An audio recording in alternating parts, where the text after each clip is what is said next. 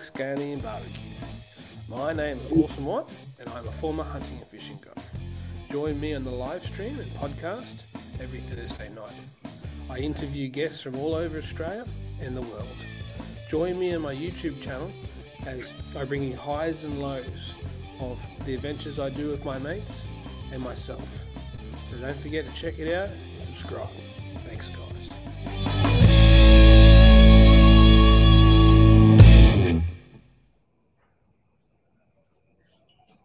G'day, guys. How are we all today? Welcome to another episode of Bailing Scallion Barbecue. And today I've got a good one, and I feel like we're going to be on for quite a while. So, yeah, grab a drink, popcorn, chuck your comments in the comments section.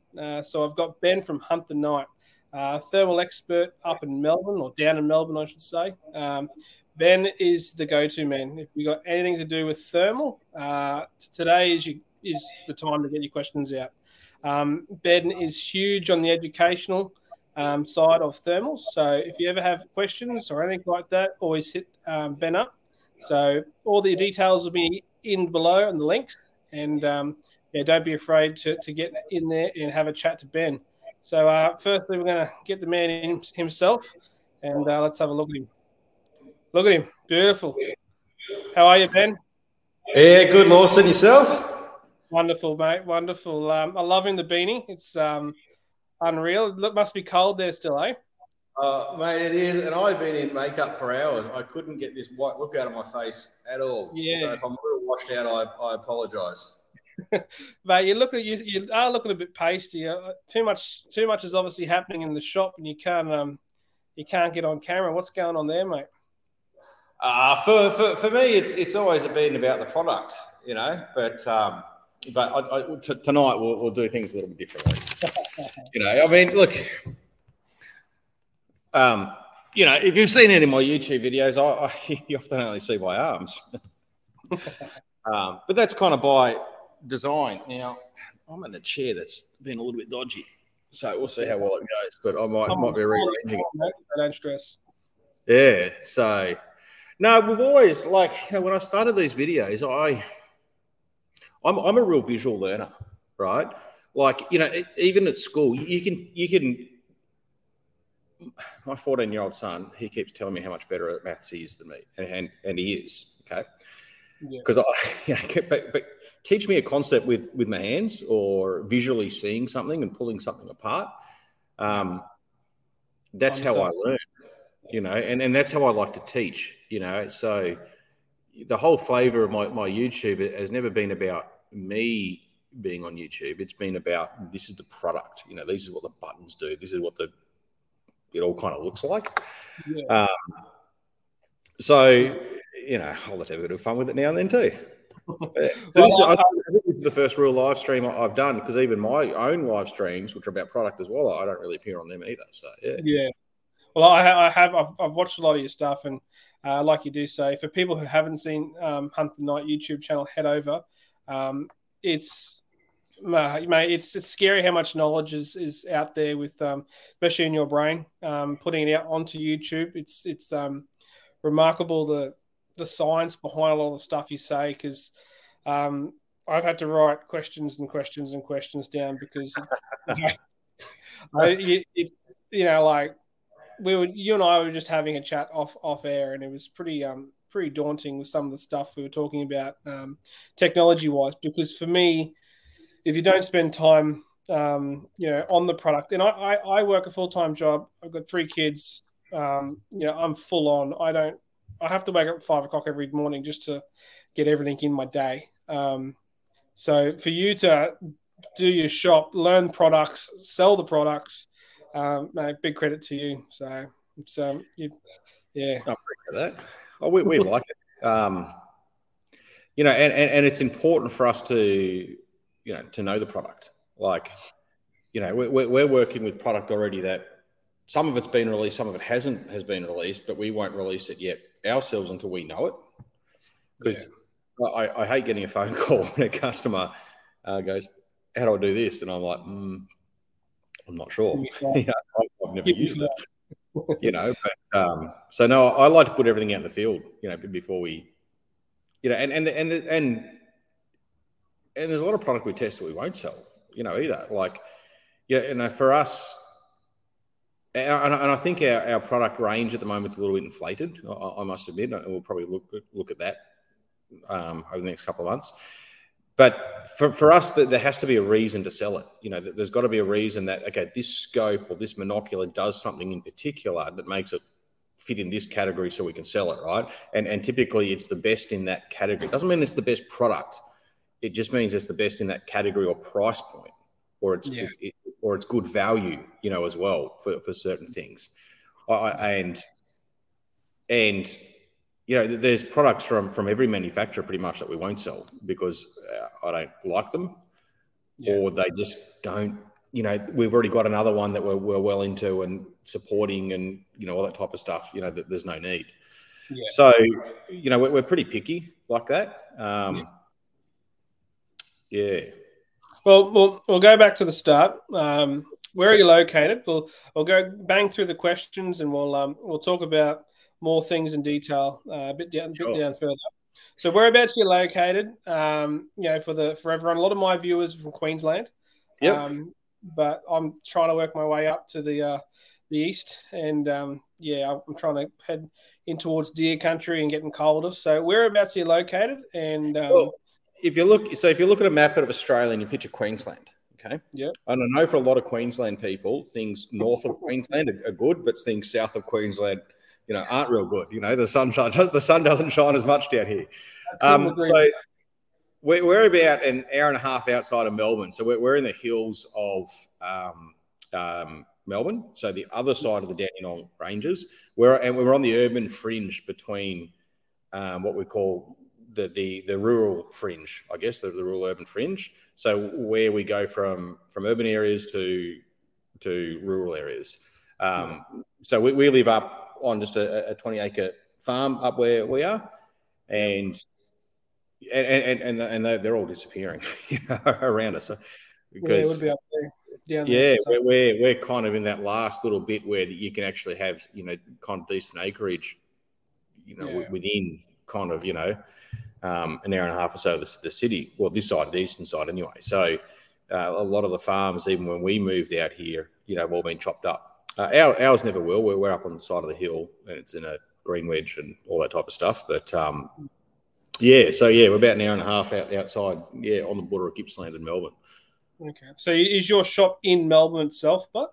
It is. Our shop's in Pakenham, which is, you know, about an hour or so outside of the city, again towards that urban fringe. So we have, you know, a lot of our customers are, you know, hobby farmers. You know, there's a huge issue with deer up through the hills, and then stretching out into Gippsland. You know, we've got dairy and lamb. You know, sheep farmers. So, you know, we've got a fox issue, you know, we've got, you know, chicken farms out this way, all sorts of stuff. So we're dealing with a lot of, you know, pest control. We don't have a lot of contract roo shooting around where I am, but, you know, what we support at a national level is much greater. You know, we work with parks, we work with VicPol, we work with various government organisations, but professional shooters, amateurs, you know, we surf rescue. Surf rescue. So Coast Guard bought some stuff from us recently. So yeah, we work with a whole variety of clientele, but the majority of it is hunters. Is a majority they're coming into the store or online? Oh, no, definitely online. I mean, you know, the shop as busy it has been lately, which is great. Now, we've only moved into this premises about 2.5 months or so ago. You know, before that, we were running from our farm. But having staff come up there and customers come up there, and we moved it out. So, you know, the move to the shop and the transition to the shop has been great, but it's a small capture compared to a national audience, you know, as well. The shop supports, you know, the local area, but the online is quite a significant side of the business. Yeah. Well, I think you've answered the next question, but I'll ask anyway. Do you hunt? Okay, I am a hunting channel, so do you hunt? No, that depends on who you ask. I mean, you know, because I've got some cracking footage, and I was watching it, and I straight away I knew I'm going to get on well with you, because just the way that I'm going to show a little clip now, and straight away I just thought, wow, you and I are going to get on very well, because I've just sarcasm at this.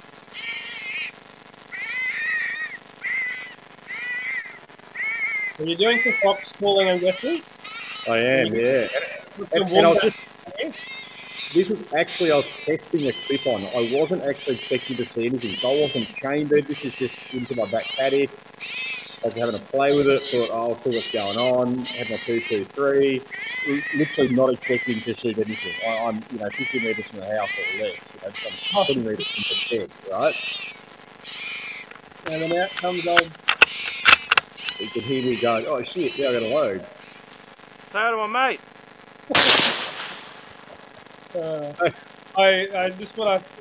I said that to me today, or yesterday, I cracked up. I was like, yep, we're going to get on really well. The fun I had with that one, and the irony, the parody, what we're going to call it, this one is, that's a new product we're just releasing, which is called a mate clip-on. So the whole say g'day to my mate was a reference of say hi to my thermal clip-on, and let it fly. Well, it worked out really well. It did. It worked out really well, but... but that's part of having fun. So, but that leads into the question: am I a hunter or am I a shooter? Now, I'm a professional shooter. I'm a licensed wild game field harvester. Not that I really do too much of it, because I'm a little bit busy doing other things. I specialise in 20 to 40 acre, hobby farms, removing deer. Because of where I am, and being up in the hills, noise is quite a consideration to a lot of my customers, Being a licensed suppressor user as well, adds to that, and the way we approach it, as well. But I get told a lot of the time that I'm a shooter, not a hunter, because I'm using thermal. Okay, I would also argue I love to stalk as well, and I've got some beautiful creek frontage at the back of my property. And it goes for about 600-700 metres, in width and about 200 odd metres deep. And it's like a rainforest. It's beautiful getting in there and stalking. Okay, and often do that with glass optics and all that type of stuff as well.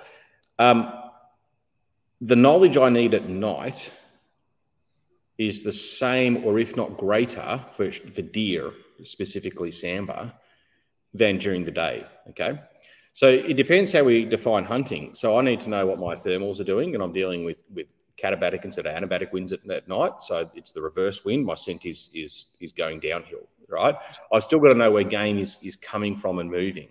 Sambar, when they're in their paddock, are incredibly edgy. They're take a bite, walk. And you would have seen that in some of the footage I sent you as well. They're constantly moving. They're on edge because they don't like being out in open areas regardless, right? So if hunting is a knowledge-based application, then I'm a hunter. Yeah. I'm not target shooting. No.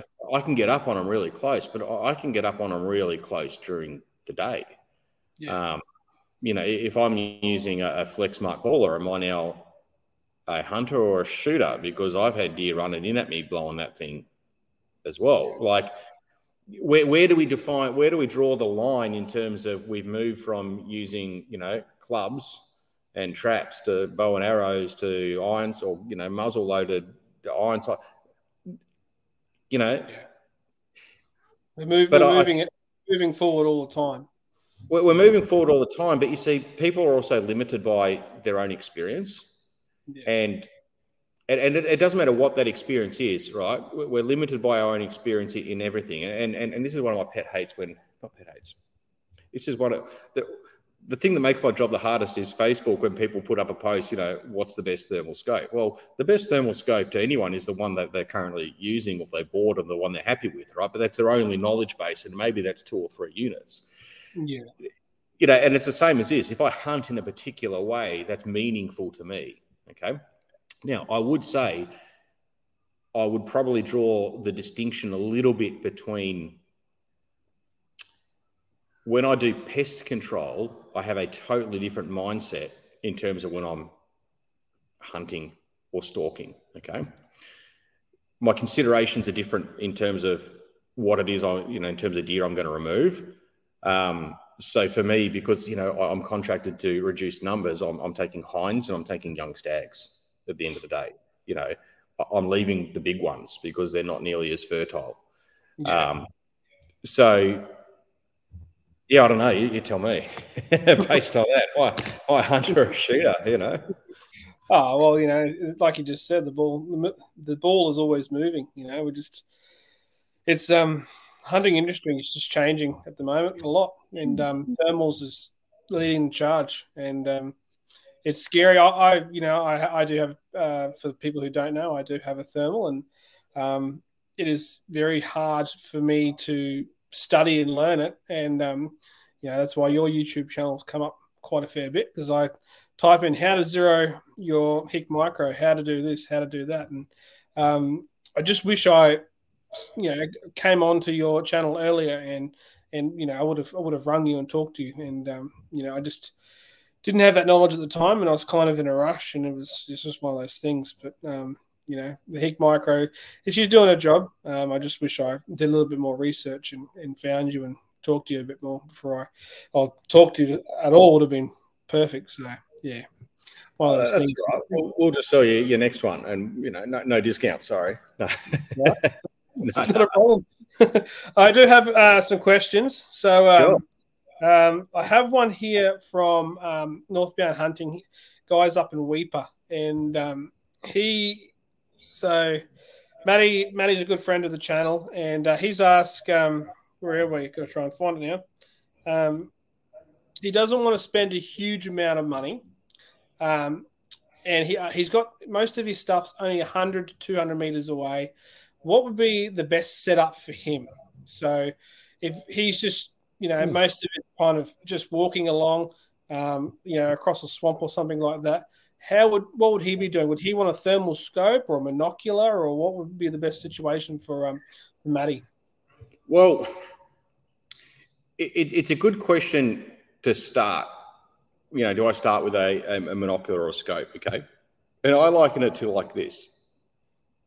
If you're going out during the day, and it comes down to what it is you're trying to shoot, your environment, and so on as well. But, you know, if I'm going out into the high country to find deer, am I going out without binoculars, or am I just going to wave my gun around with my scope on it until I hope I see something, right? It's me. I'm that idiot that didn't think about that first step of using a monocular to find it. So. Yeah, but during the day we wouldn't do that. You know, during the day, you know, when we're glassing, you know, faces a couple of 100 meters away, for instance, we're doing it with a good set of binos or a spotting scope. We've picked a nice spot to sit. We're overlooking a gully, and there's a nice patch we can get glass on, and we're sitting there watching glass. We're not waving our rifle around because it's really bad practice to do it. Okay, so I think I try and draw everyone's parallels back to, you know, how would you approach this if it was daytime? Yeah. Okay. Because your instruments are kind of going to be the same. So, you know, in Matty's case, what's he looking for up there? Like, majority, it's all pigs for him. So, yeah. So in Matty's case, you know, if you're walking around during the day looking for pigs, you're going to have binos because you want to spot them 600-700 meters away. Right. Yeah. So I would recommend starting with a monocular. Now, pigs are a pretty easy thing to find because they're a pretty big heat signature and they sit a little bit higher above grass. So typically speaking, the smaller something is and the further away it is, it's going to be harder to find it because the quality of heat that is radiated back to you is not as good, okay? Especially things that are closer to the grass because the interference of grass within that heat signature as well. You got to remember, this isn't X-ray by any means. You know, if something is behind a water tank, you aren't going to see it because it's behind a water tank. So light travels in straight lines. So if it hits a blade of grass, that light is disrupted. So you get some signature. So, you know, pigs, you know, especially when they've been cropped on, you know, stuff like that, you know, aren't as hard to see because they're quite large. And they thermal bloom a bit too because the heat signature itself is quite big and radiant in with itself, that they bloom a little. So you can use more entry-level products to find bigger things. It's the smaller things that require a little bit more higher-end stuff to spot it and identify, because you need that extra magnification, you know, type thing. So, you know, you can use those introductory level monoculars, for instance, to spot pigs 500-600 metres away. You won't know it's a pig. You'll know it's a heat signature. But if there's no cows in the area, if there's only going to be pigs in the area, it's not going to be a rabbit because it's too far away. It's going to be pigs, you know. Yeah. No, it's so, yeah. It's we'll talk more about setups and stuff, but I just wish I had that information. Not information, just I never thought of it like that. You know, I've kind of slowly got my setup a bit better over time, but you know, it's just for me at the moment, it's just a money thing. You know, I could go and spend thousands of dollars and keep throwing money at it. And the best bit for us is once you bought a monocular, you're going to buy a scope. So we sell you two products. You know, it's great. But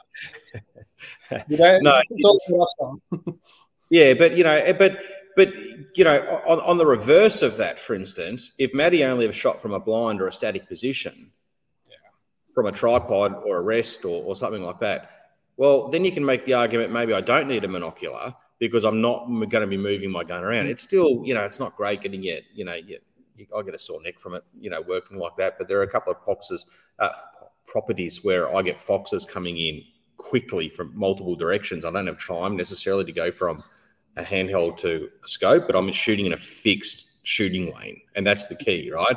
I'm not swinging it around or anything like that. So it is a little bit dependent on how you're shooting, but generally speaking, a monocular is better to start with for a couple of reasons too. Recovery, you know, we work with a lot of professional shooters. We'll put in monoculars above their spotlights, and we put them above the spotlight because they angle down a little bit, and their efficiency in recovery is just huge.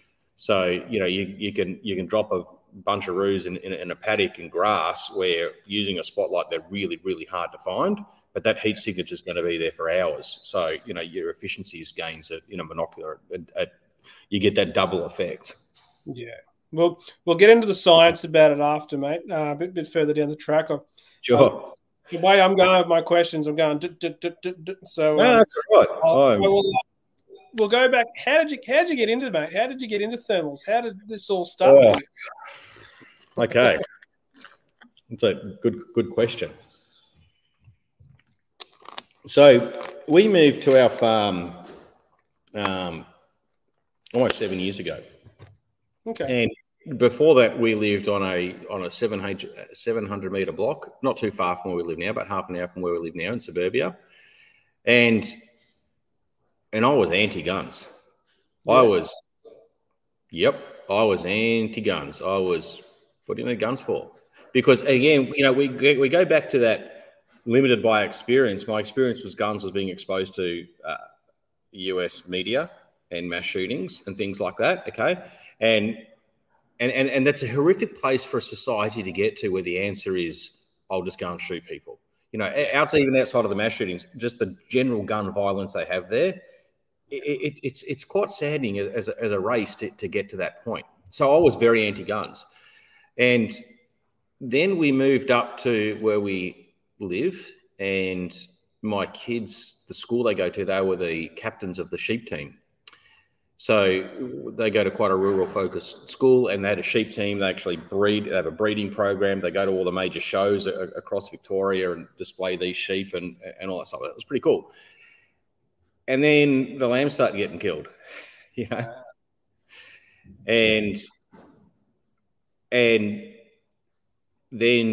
you know, we've got this beautiful creek that has just been decimated by deer. And the veggie gardens are getting killed, and the rabbits are.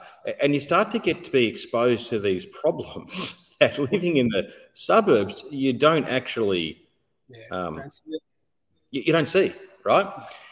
And part of the reason we wanted to move to where we did too was to start to take some responsibility for the environment that we actually live in, because it's really easy to hide behind going down to a supermarket, you know, as well. And I'm not trying to take that experience away from everyone, because not everyone has the opportunity to change, okay? The fact is, it's part of our ecosystem in terms of how we live. That, okay, so I'm not trying to belittle anyone by any means. It was a decision our family wanted to make, was to try and find a bit more of a sustainable way to live. So that required looking at our food source. So my wife, she's put quite a great veggie garden. We eat a lot of venison because we harvest it. So that's how I kind of got into the shooting side, and then I got into. I'm a real technical person. So my background is, and this is going to shock people because I know I just don't look that old, but when I was young, my dad came home with our first computer, and back then we called them clones. It was an x86 IBM clone, right? It's a knockoff in today's term. But it got something going inside of me, and, you know, I started building computers and teaching computers when you know, we were on that front curve through high school of information technology. I had to teach the class because my typing teacher, because that's what she was back then, she was a typing teacher, had no idea about it. You know, we were writing viruses to infect the school's computers, to do crazy stuff. It was heaps of fun, right? So my background then became in technology and software development, and I worked for some pretty cool companies in that technology and even weapons industry, you know, as well. So a lot of that translated then into my shooting. Yep.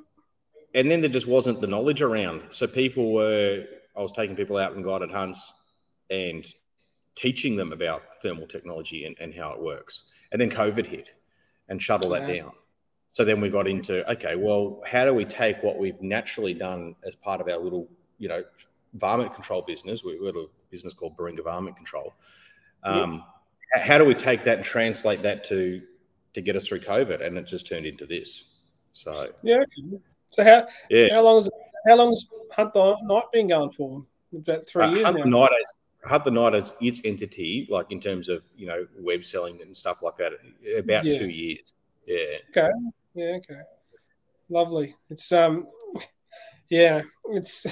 I was going to guess that you're a bit of a computer person before it all started. So it's, you know, I wasn't, and it can tell. You know, I like to think I am, but these days I'm like asking my kids how to unlock my bloody phone. Like, you know, I'm sure it used to be easy. My 7-year-old, she knows more than I on phones. It's scary. So talking about kids, I got one here of let's have a look at it if I can get it. So this is I believe your daughter's first year. No, I got the wrong one. That's the wrong one. Looks pretty good. Nice. This is one of yours. Yeah. So I got a question for you. My Hik Micro doesn't have sound. What kind of thermal gear has microphones in it for, you know, for someone like me who wants to film, who has a microphone in it so you can hear yourself talking and, you know, basically, you know, film, shoot, talk at the same time while behind the camera. Is there anything like that in the market? Yeah, look, various brands do. You know, all the Pulsar gears is equipped with microphones and audio. The Thermtec scope, so that was a deer I shot about 220 metres with a Thermtec scope, so that records audio.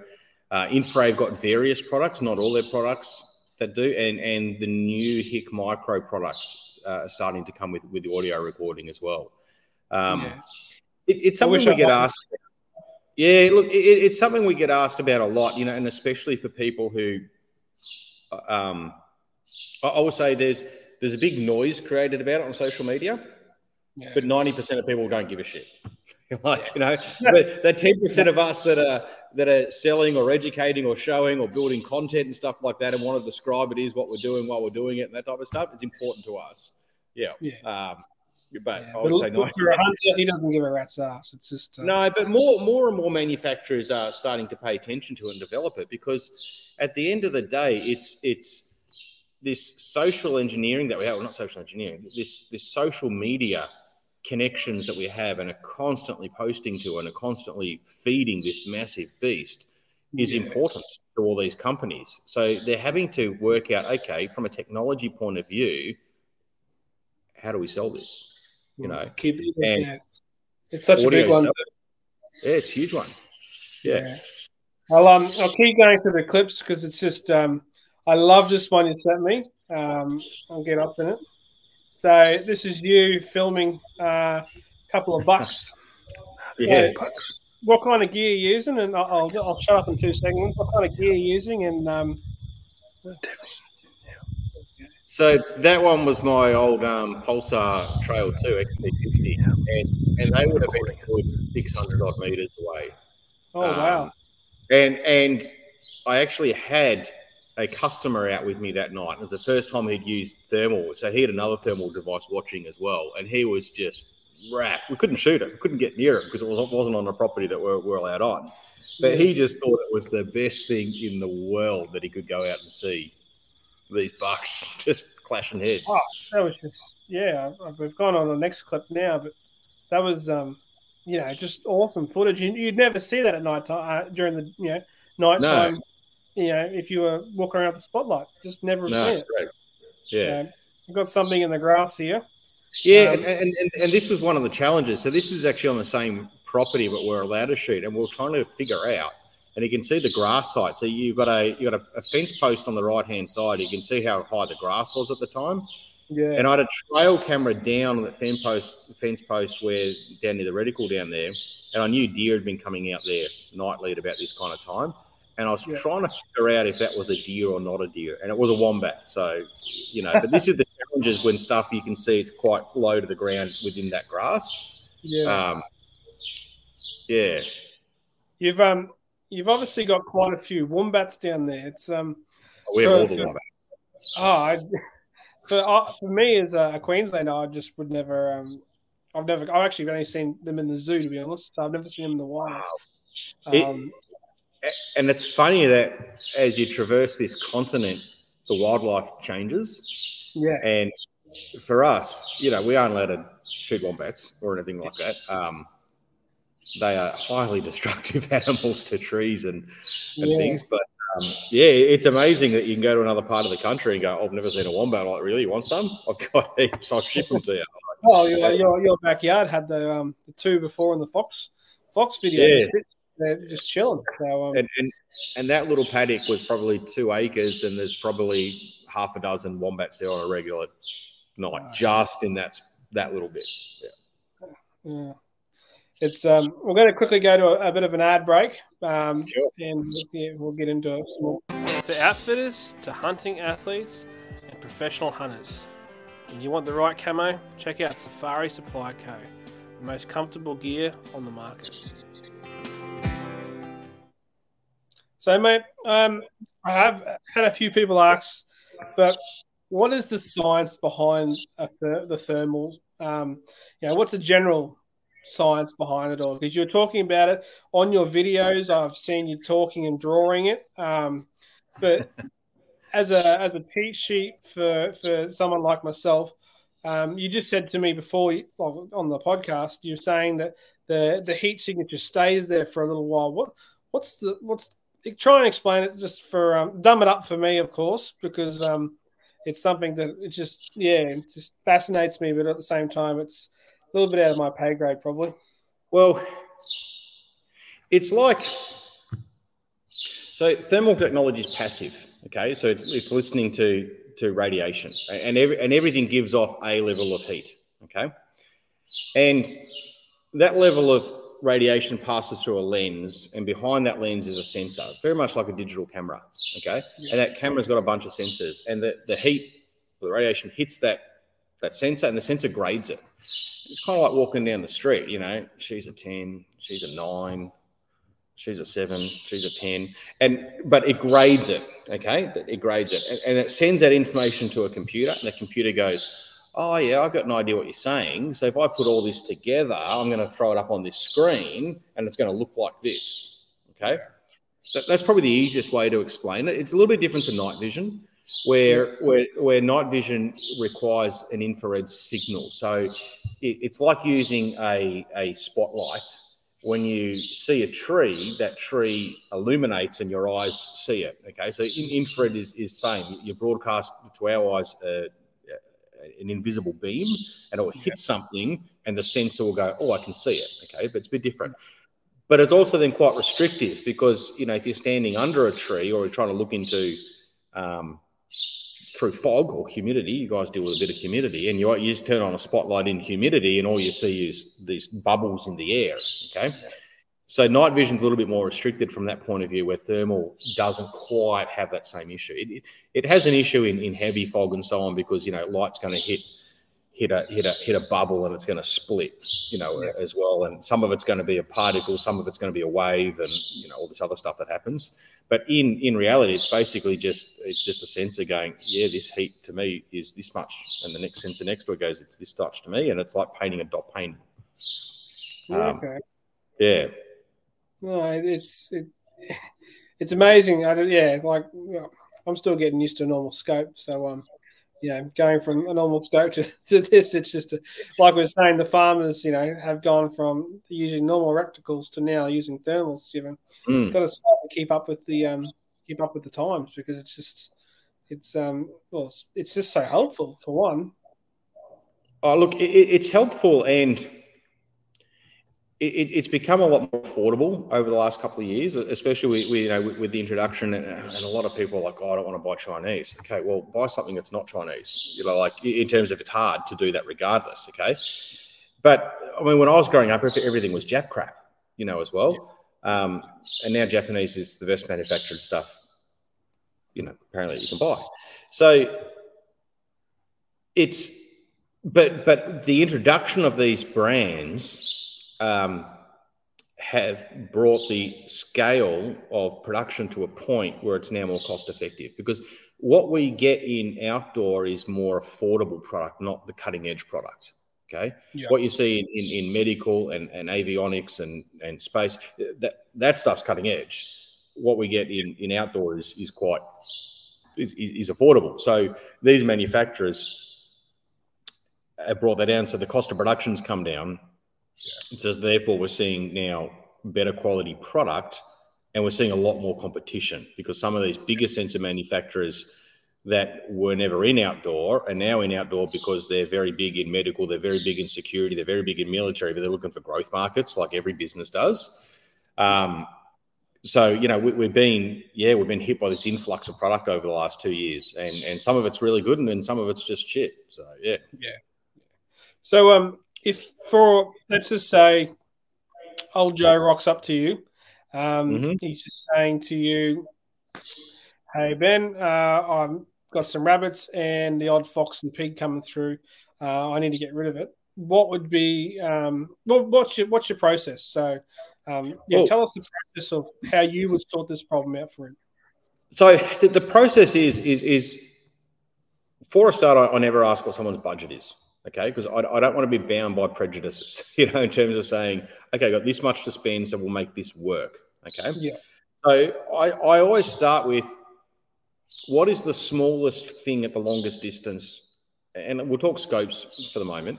What's the smallest thing at the longest distance we're going to shoot, and is that going to be done often, okay? Because when... The point, what I'm trying to establish is, what is the optical magnifications, the base magnification of the scope that's going to be required to do the job? Because here it is, pen. Every time you zoom in, you crop the image. Yep. And so every time you zoom in, you crop it to 1/4 of the actual pixels that are used by the sensor. People will say half, but half is actually one quarter in this. So the quality of image becomes degraded while you do it, because a few things happen. One, software kicks in, because now you've still got a high-resolution screen in the back that you've got to fill with pixels, but now you've got a lot less pixels to do it. So software kicks in, and you get all these algorithms that are trying to clone pixels and all this other type of stuff, okay? So the picture quality starts as well, and you would have experienced that as you zoom in as well, okay? Yeah. So we want to look at first matching the best optical magnification for what you're doing. But if you're only going to shoot a fox at 250 meters occasionally, and you're going to shoot rabbits with a 22 all the time, there's going to be a little bit of compromise, because you don't want this narrow field of view, because every, you know, if we increase the magnification of the scope, the field of view narrows, right? Which isn't real great for shooting rabbits. Yeah. So you've got to establish what their baseline really is, what they're going to use it for, because there's going to be possibly a compromise in what they do. Okay. You know, people come to go, oh, I just want to shoot foxes. I don't want to shoot deer. I'm like, okay, so you want to shoot the hardest thing for the scope, you know, because it's small, it's dynamic, it's moving a lot, it's a tiny target, you know. And then they go, oh, yeah, you know, your target for a deer is huge. You know, depending on where you're shooting it, but generally speaking, you know, most people shoot an engine room. It's a pretty big target, or even a neck. You know, I neck shoot all my stuff. It's a pretty big target. So you've got to match that optical magnification, and then so I've always approached it in, we have needs, okay, and then we have considerations. So the need is, what is the optical magnification to do the right job, and then it's considerations. Okay, what does it look like? How's it mounted? You know, do I have, you know, like a, you know, if I can't get a Picatinny rail for this type of rifle, like, you know, Ruger M77 Mark IIs, for instance, are a pain in the ass to work with. You can get great rings for them. Excellent. So really, we want a ring mounted because it's going to mount best, right? You know, battery systems. You know, what are the battery systems like? How long are we going to be out for? Are we going to be using a clip-on or not a clip-on? Because clip-ons are really versatile, but they're a little bit, you've got to understand them and how to get the best out of them. So, you know, so then you've got to go through these considerations and you work out, okay, this is my optical magnification. This is then going to dictate my lens size and my sensor size, because sensors come in various different sizes and the cost of manufacturing is quite different between them. Here's a range of what you can look at. Yep. Not once have I said how much you got to spend, because that bit actually isn't important, because I don't want to influence it, because they may come back and go, you know what, Ben, I can't afford $4,500 for a scope, but I can spend $2,500 on a monocular instead. Yeah. Okay, cool. Then why don't we try this? Let's find the right monocular for you, and because you're shooting rabbits or foxes, let's put a red light on your scope instead of a white light. Let's make that change and see how that goes. And maybe for now that's going to be enough until you can get into that, you know, next level. So it's understanding people's needs first. Yeah. And often we start the conversation with, okay, well, how are we going to find them first? So let's look at monoculars. But a lot of people can't afford a monocular and a scope. So we do try and start with monoculars. But again, it comes back down to that, but hang on, Ben, I'm just going to sit in a blind. You know, I've got a 20-meter window that I'm going to shoot down type thing. Okay, cool. You know, I've sat in blinds for hours and hours on end and never picked up my binos because my scope's just sitting there. I could just have a quick look through it. So, So that's kind of the process that I try and drill down on, rather than going, oh, well, how much you want to spend, you can buy this one. Yeah. You know, because when you take that approach, you don't understand the need. You've got to understand someone's need in order to service them correctly. Yeah. And I don't phone calls. You know? Yeah. You know? I was going to say, I bet you get about 100 phone calls a day. Yeah. We get a few. I bet. Just for the newbies, because BSB tries to educate a lot of people. What is the difference between the red light and the white light? What is that, you know, for the animal? What kind of situation? What does that mean? Well, one's red. One's white. I honestly don't know the science necessarily behind it. Red is probably less invasive to their eyes or less stunning, so it probably shields them. It probably allows them to still see. Okay, where a white light is blinding to all of us. You know, you look at a white light as opposed to look at a red light. So it probably, I'm going to say, relates more to that they're not as then skittish. But what it allows you to do, especially with a fox, if you've got a monocular and you got yourself lined up and you know it is, and turn that red light on at the last second. You know, and if you're calling them in with calls and stuff like that, you know, I think with pigs, I think you guys have better success with a green light than a red light. But, you know, and probably for those same kind of, you know, reasons where it's just less blinding to the animal. So it doesn't make them as ooh, what's going on here type thing. Yeah, the holy crap moments. Yeah. Yeah, yeah. I love this video you sent me. So you're obviously doing a contract this night. Yep. talk us through what's with the – obviously you've got the square above the main screen. What's the go with that, mate? So I don't always use picture-in-picture, but this one's called picture-in-picture. Okay. Yep. And Pulsar do picture-in-picture really well, and Thermtec do picture-in-picture really well, where you get to keep this really wide field of view down below and you get a narrow field of view up top, okay? So what it's allowing me to do is, A, make sure I'm shooting in a really safe direction, but because I've got multiple deer there and I want to try and take multiple animals, I get to see where it's going. Yeah. So I get that narrow field of view for shot placement, and you can see the image is quite degraded compared to the bigger image because of the magnification. But that's okay, but I get to see what's going on, and I get to go, okay, cool, can I take this shot? And if I can, where's the next one going to go? You know, or if I don't land it perfectly, I get to see where it's run, you know, because this, and what you can't see in this thermal, with that tree line behind them drops straight away into very heavy bush and a creek, right? Yeah. So I've got to see where they're going to go if I don't get the shot that I want. And this is part of the reason why next shoot, specialising in such smaller type properties, I drop them on the spot. So I don't, I'm not often finding them. Yeah. So I don't always use this, but I do because I find it a little bit distracting as well. But I do often use it in situations like this. Yeah. It's a great clip. Quick question. What's that to the right? So you got the two deer. Is that another wombat to the right, or just a no? I think that was actually a wallaby because there's a little ridge there. No, that one's a wombat. It's two wombats, a wombat, and it's there's a baby wombat with it from memory. Yeah. Okay. Yeah. It's a great bit of footage.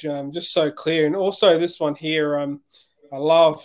I watched this one a few times. You are talking in it, but you can pick up the antlers on this fella. Yeah. Is it Samba, mate, or Samba? No, it's a Samba. Yeah. And there were multiple deer in this paddock, and there's a follow-on video for this one. And I'll actually put this one up on our Baringa Varmint Control one and explain what I was doing here and why I didn't shoot this one. And this goes back down to that reduction of numbers. And there's a couple of things. There's always a competing interest in me when I see antler at night, okay, because there's that whole, I love to stalk the animal, right? Yeah. But then I've got like, well, I've also got to reduce numbers. So for me, this isn't a deer I'm interested in shooting. This actually, this Samba actually helps me keep the numbers down. What you see, I don't think you've got the other video there, but right next to me, literally just over that fence there, is a smaller deer with antler. And I actually removed him from this property that night. There were about 6 or 7 deer in this paddock, and I mean, he was a good looking head. Like, you want to. Yeah. I know. It's quite nice. And I'm 20, 25 metres from this guy as well. Wow. That close. Yeah, okay. Wind was in my face. I'd actually walk down about 200 metres, 43 metres. I'd walk down about 200 metres to get to this spot. And again, this is where, this property I actually came to at this time because of that wind direction, as well. Yeah. This is where that hunting element is still part of it. But he wasn't the one I was interested in because I knew they were all there. I just wanted to get some cool footage of him. I shot the smaller one and let him go because that was going to help me reduce numbers more. Yeah, yeah. Matt, the regular watcher, just put in a good little comment there saying, not many blokes have that ethical, mate. So well done. I've got this. I love looking at this one as well. I watched this one a few times. Yeah, she's spotted. Well, that first clip you showed was actually one of these that I shot. So what you don't see here is I got to this property a little bit late, and these guys had got up into the fruit trees, which was kind of to the right and behind me. But I can't shoot them from this angle because behind them is another property much further down, mate of mine's property, but his house is in that direction. Okay, so I can't shoot in that direction.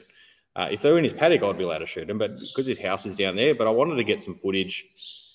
But I'm standing in rose bushes. Like, I'm getting scratched. You can see it there. You can see, the periphery of that image there. I'm standing in these rose bushes getting scratched to buggery. not being able to get a shot on it. And I'm actually trying to bump them down a little bit as well, out into the paddock where I can actually get a shot, because I've actually got to get a little bit more to the right and then face left in order to get a shot, you know, as well. But man, was I getting scratched up. It's such a nice, clear picture. Like as they're walking away, I'll see if I can go back once I remove this, and I'll this at the end of it. It's just such a nice, clear. It's just like, you know, how you basically see the hair on it if you zoomed in. This scope is an exceptional scope. So this is what's called the Thermtec airy 660, and it's one of two optical zoom scopes. So that little 60 down the bottom is in a 60 mil field of view. So it's actually got optical zoom in the scope. So you actually have better quality of image when you're zoomed in because it's optical. You've got digital as well, but it's an exceptional scope. I mean, I cycle out my scopes a lot on my rifles. Yeah. This one stuck on my rifle for a little bit. Yeah. So that was going to be my next question is, you're obviously just trying. Like, how often are you spending out? Like, do you even sleep? Because like you'd be going through different models, and like what would be a normal week for you with this whole, you know, going through the deer and going through obviously shooting deer for one of your jobs, and also dealing with you know, obviously the knowledge of working stuff out. The deer harvesting and the knowledge kind of goes hand in hand. So, you know, you get to play with this product and get to know it, use it in the field, get to feel what the buttons are doing, you know, buttons, you know, as well, how easy it is to use, you know, all that type of stuff. So it kind of goes hand in hand. I will say, as much as I've hated the weather patterns we've had in Victoria the last couple of months, because I've hardly been out shooting at night for the last kind of 4 months or so, I've really enjoyed it, you know, as well. But now the weather's clearing up and I'm getting out into the field a lot more. So, you know, it kind of goes hand in hand because, you know, the job of shooting, so this is the one that I bumped out. And sorry, I'm pressing buttons and I'm talking at the same time. So, right. So the job of shooting is kind of always exciting because I've always got that. Then I'm also learning and playing with something new. And you can see the rose bush, you know, in front of me on the image there. It's So, you know, so you're always learning, you know, in that environment as well. And sometimes you come home and go, shit, I wish I didn't take that scope out because it wasn't what I wanted to do. But a lot of the time it's like, hey, cool, I'm learning something tonight. I'm gathering footage, and that becomes part of our education process as well. So it's but there are times that I'm like, and I'm a bit over this, but being out, you know. So, but the beauty of the beauty is I get to choose, you know, a bit more when I do that now too. So is home far from the shop? Like, are you driving? We're about 20 minutes from the shop. Which is nice. And I'm just trying to think of the. You'd be a very busy man trying to get from shop to paddock to you know. Yeah, I've got some really good staff. So one of the things we did earlier this year, we brought Steve on, who's a really good mate of mine. He's been a good mate for a long time. We've always enjoyed discussing business, you know, and the way we do things and empowering employees and all that type of stuff. So having him come on a couple of months ago has been fantastic, and having Mark start with us a couple of months back too, who does all our logistic work, it has actually freed up a lot of my time. My wife would argue, but I do feel I can spend a bit less time at the shop. And had people these days when they call, they're generally going to get either me or Steve. You know, it used to just be always me, and so. It's busy, but it's busy for the right reasons at times too. I'm having some significant time off over December. Like, so, you know, December we go to Perth for a couple of weeks to see my brother over there. Then I go to SHOT Show in Vegas, and then we come back 2 days later. We're off to a cruise to New Zealand for a couple of weeks. So I am going to take some time off. Yeah, I'm off the SHOT Show, so I'm really enjoying that. That should be fun. That'll be huge. That'll be experience. So I'm looking forward to that. So I think I did see a post a while ago, like a few years ago. Is that where they go? The guides, everyone goes to, and they're basically showing off new products, hunting. Yeah, it's an industry only event, so you can't be part of the general public, and you've actually got to prove your credentials in order to be issued your credentials, I guess. But yeah, you get a lot of stuff, you know, there. Like I used to work for a company called Lockheed Martin, and you have these aviation shows. The best shows were the trade days before the actual public days, because that's when all the cool stuff's there, you know, as well. But yeah, so no, I haven't been to SHOT Show before in the US, so I'm quite looking forward to going to that just to see what's there, you know, not necessarily thermal, just to see what's there. Yeah, fair enough. Yeah. I've got a couple more questions, and I'll let you go. Oh, what have I done? I've done something. I apologise. Let me get back to you. You're still there? I've dropped my phone. And what last couple of questions? So, obviously not for just me, but I have had one guy comment. What is the best way to zero in your scope? Well, that depends on who you ask. Yeah, well, I've seen guys use ice. I've seen guys. Is there a cheat sheet that you can provide? I'll tell you how I do it. Okay, using heat warmers, ice. Now I've got something going on. I'm echoing a little. Using heat warmers, ice, you know, all that type of stuff, it creates a thermal bloom, so the target becomes bigger than what it actually is. So what I do is actually use foil. So I've got either, you'll see in some of the videos, some really small round bits of foil or a 1-inch square piece of foil. And the key to using foil is to tilt it back on a 20-degree angle towards the atmosphere, because the atmosphere is always cold. So if you've got your thermal scope on black hot, the foil will come up white, but it doesn't bloom. You get nice, crisp image out of it, okay? And then what I do is I take my first shots at it, and I always shoot a group of 3. And then I'll go look at my target. I'll step back. I bore sight at first, like you traditionally would a scope. Yep. Then I'll take my shots. I look at my target, and I'll place a second piece of foil on where the point of impact is. Okay. Because all these scopes, you know, they got this thing called one-shot zero, which is a really bad name. It should just be assisted zeroing, where it shows where your point of aim is, and then you can move the reticle to where the point of impact is. So having that secondary piece of foil there shows me where that point of impact is. So I keep a point of aim at point of aim, move the reticle to the point of impact, save it, shoot again, and hopefully I'm good. So that's how I do it. And that's good out to about 100-odd metres. And I don't – and then from there, I wouldn't say zeroing thermal beyond 100 metres is always easy, unless you're starting to use things that will create a heat bloom. And then it's just – coming out the target and back, but that's just terrible. Oh, it's great for your steps, you know, or I just jump in my Polaris Ranger and drive up and down. But, I mean, typically I'm zeroing at about 50 metres because, you know, we built this horse arena a couple of years ago. We're a very horse-orientated family. Yeah. And typically speaking, horse arena is about 40 metres in length, and I wanted it at 50 metres. And my wife's like, why is it 50 metres? You know, I said, because I built a range that you can ride a horse on. You know, I didn't build your arena. So, but then for me, then it's working out, okay, well, what's my ballistics anyway? Because, you know, 1 inch high at 100, you know, at 50 metres for me with a 308 is sufficient for my shooting out to about 150, 250 metres without worrying about my holdover and point of impact. And that also then comes down to, you know, people go, how far do you go to zero? Well, that really is projectile dependent as well. If you're shooting, you know, 308 subsonics, you've got to zero at it. You got to know your yardage at 25, 50, 75, 76, 77. 78, you know, type meters. So, but if you're shooting 204, 223, that's incredibly flat. You know, you can work out what your ballistics are and just account for that anyway. Yeah, yeah.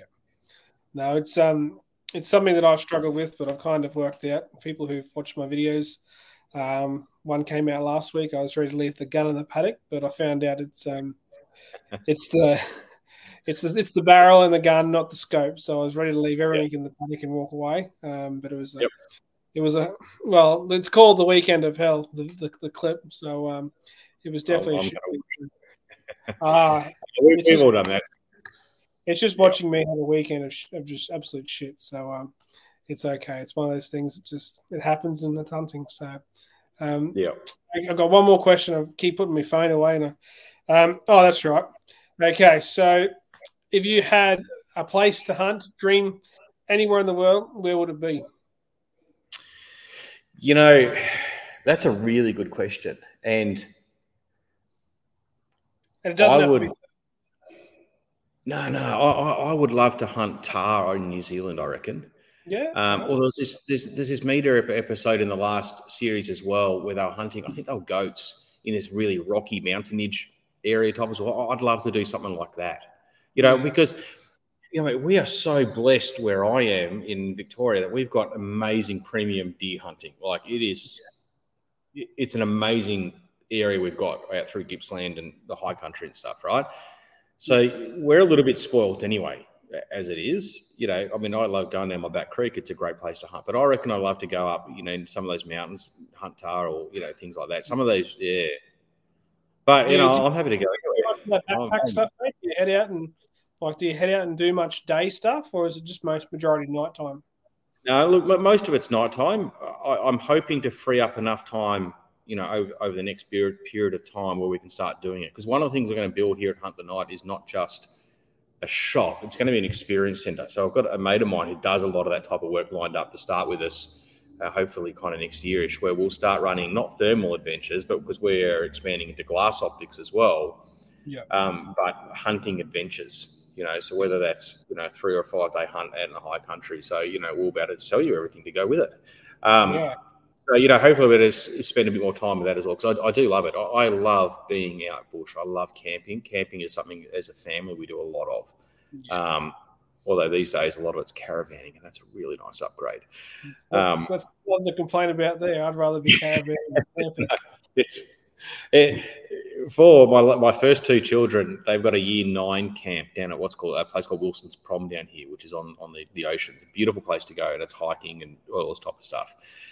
But it's at a really shitty time of year. It's in that transition kind of between February and March where the weather just turns to crap. And the last 2 times I've done it in my swag. And it's, you know, it was just horrific weather. And so my son, who is 14, he's in year 9 next year, and he's going, and I'm always committed to going. I said, okay, Jack, I'm coming, but I'm bringing the caravan, and you're not allowed to sleep in it. I'm staying, because I stay with the kids that are at base camp, you know, the teachers at base camp, rather than go out and do those, you know, 5-day hikes. I told her I'm not doing that. But I'm bringing the caravan because I'm sick of the weather in my swag. I've got a hunt I did a while back with Dan Gould, and I'm heading out there this weekend, thank God. And his mates rocked up, and they brought their caravan, and Dan and I were sleeping in his little old camper van, not camper. It was just the old, you know, tent style. I didn't complain because it was awesome, but these boys are heading into a nice caravan where the TV's on, the footy's on, the beers are cold, and Dan and I sleep in the camp, and I was just like, I've got to upgrade. Really, need to find more money first to buy a caravan, but it's one day. I will say for me, those outdoor trips, it's never the hunt that I take away from. It's the fun and the enjoyment and the mates. The sitting around at night around a campfire and having a yarn, like, you know, I don't. If you were to go, hey Ben, come on, let's go out for 5 days hunting, I'm gonna go, yeah, okay, cool, but who's coming? You know, who are we going with? Because maybe I don't want to go. You know, so and you could put me in the best hunting spot in the world with guaranteed results and blah blah blah. But if I don't like the company, I'm just not going to enjoy the experience. And I think we all share that too. You know, it's so important. My old man was a big one for that. You know, he was pretty strict. We'd do a Cape York or a Northern Territory trip every year. We try and go every year, and you know, your mates want to. Oh, can we come? And my old boy would like, can you deal with him for more than a day? And I'm like, oh, I know. And it comes down to, if you can sit in a car with him for 12 hours, hop in a boat with him. And like my brother and I, we'd easily drive 8 hours and jump straight in the boat and go fish for 5 hours. And you probably say a paragraph of words to each other. But you got on fine. There was no issues. Where you take the wrong person, it's going to be a shitty trip. It's going to be a long, long time. And, you know, it gets uncomfortable. Yeah, no, look, it does. And you know, even in those silences, you have those shared experiences. And, you know, I've done a lot of hunting from blinds where, you know, we're just dead quiet. We're not saying a word. We're sitting there for 2 hours, like just scared shitless, making a noise, and the deer won't come into the paddock or something like that. But afterwards, you know, when you've got a couple on the ground, the job's been done. It's like, man, it was just such a cool experience. We didn't say a word, you know, but it was just the being there with someone you can share that quiet with is pretty cool. And knowing the person that can sit there and experience that with you is like for whoever your mate's doing that, you have to sit there and be quiet, and that it's so hard to find someone who can do that and have that bond with them. Normally walk away from it and go, that was cool. That was awesome. Yeah, it was cool. Yeah. You didn't have to say anything to him. You just said, we were nice and quiet, and results showed. So it's the best. So. Yeah, and then if I've got a newbie with me, I'll just let them gut it. Here you go. I'll enjoy the rest of that quiet. Drag it out and sit down. No, I don't do much cutting up anymore. It's good. Cutting up's kind of. I've got an amazing mobile butcher. John's mobile butchering. I'll give him a plug because he's the nicest guy, because he still does my deer for me. But and he has taught me so much about shooting, just because of his butchering. And he shoots as well. But I used to engine room shoot. Yeah. And because it's easy, and that's what you're taught. But we'd lose a heap of meat because the shoulder, we had two buckets, one sausages, one mince, and the sausage bucket, you look at it and go, oh, some pretty ordinary meat in there, right? But you'd lose a lot of that shoulder and meat and blah, blah, blah. And then he would be digging out, he didn't enjoy blunting his knives on the shrapnel and all that type of stuff, right? Mm. So then he said, then I got changed over to neck shooting and even engine room shooting, on these smaller properties that I'm working on, you'd lose them because they'd run and they'd jump a fence and they'd jump someone's fence you don't have access to, or they'd get down into a gully that you can't find them no matter what you do. And you start creating problems for people. Ever since I started neck shooting, I've never lost a deer. And the meat loss, so we just don't have meat loss and wastage. And part of our value statement that we propose to our customers is we reuse 100% of the animal. So when except the guts, we leave the guts. But when we reuse a whole deer, the bones go to a bone artist, and the skins and stuff like that too. We eat the meat. Even foxes, foxes go to the bone artist as well.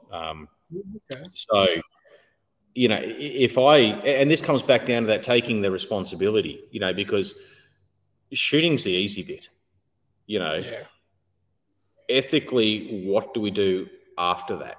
Because, as much as feral animal, foxes are and invasive species, they're still animals.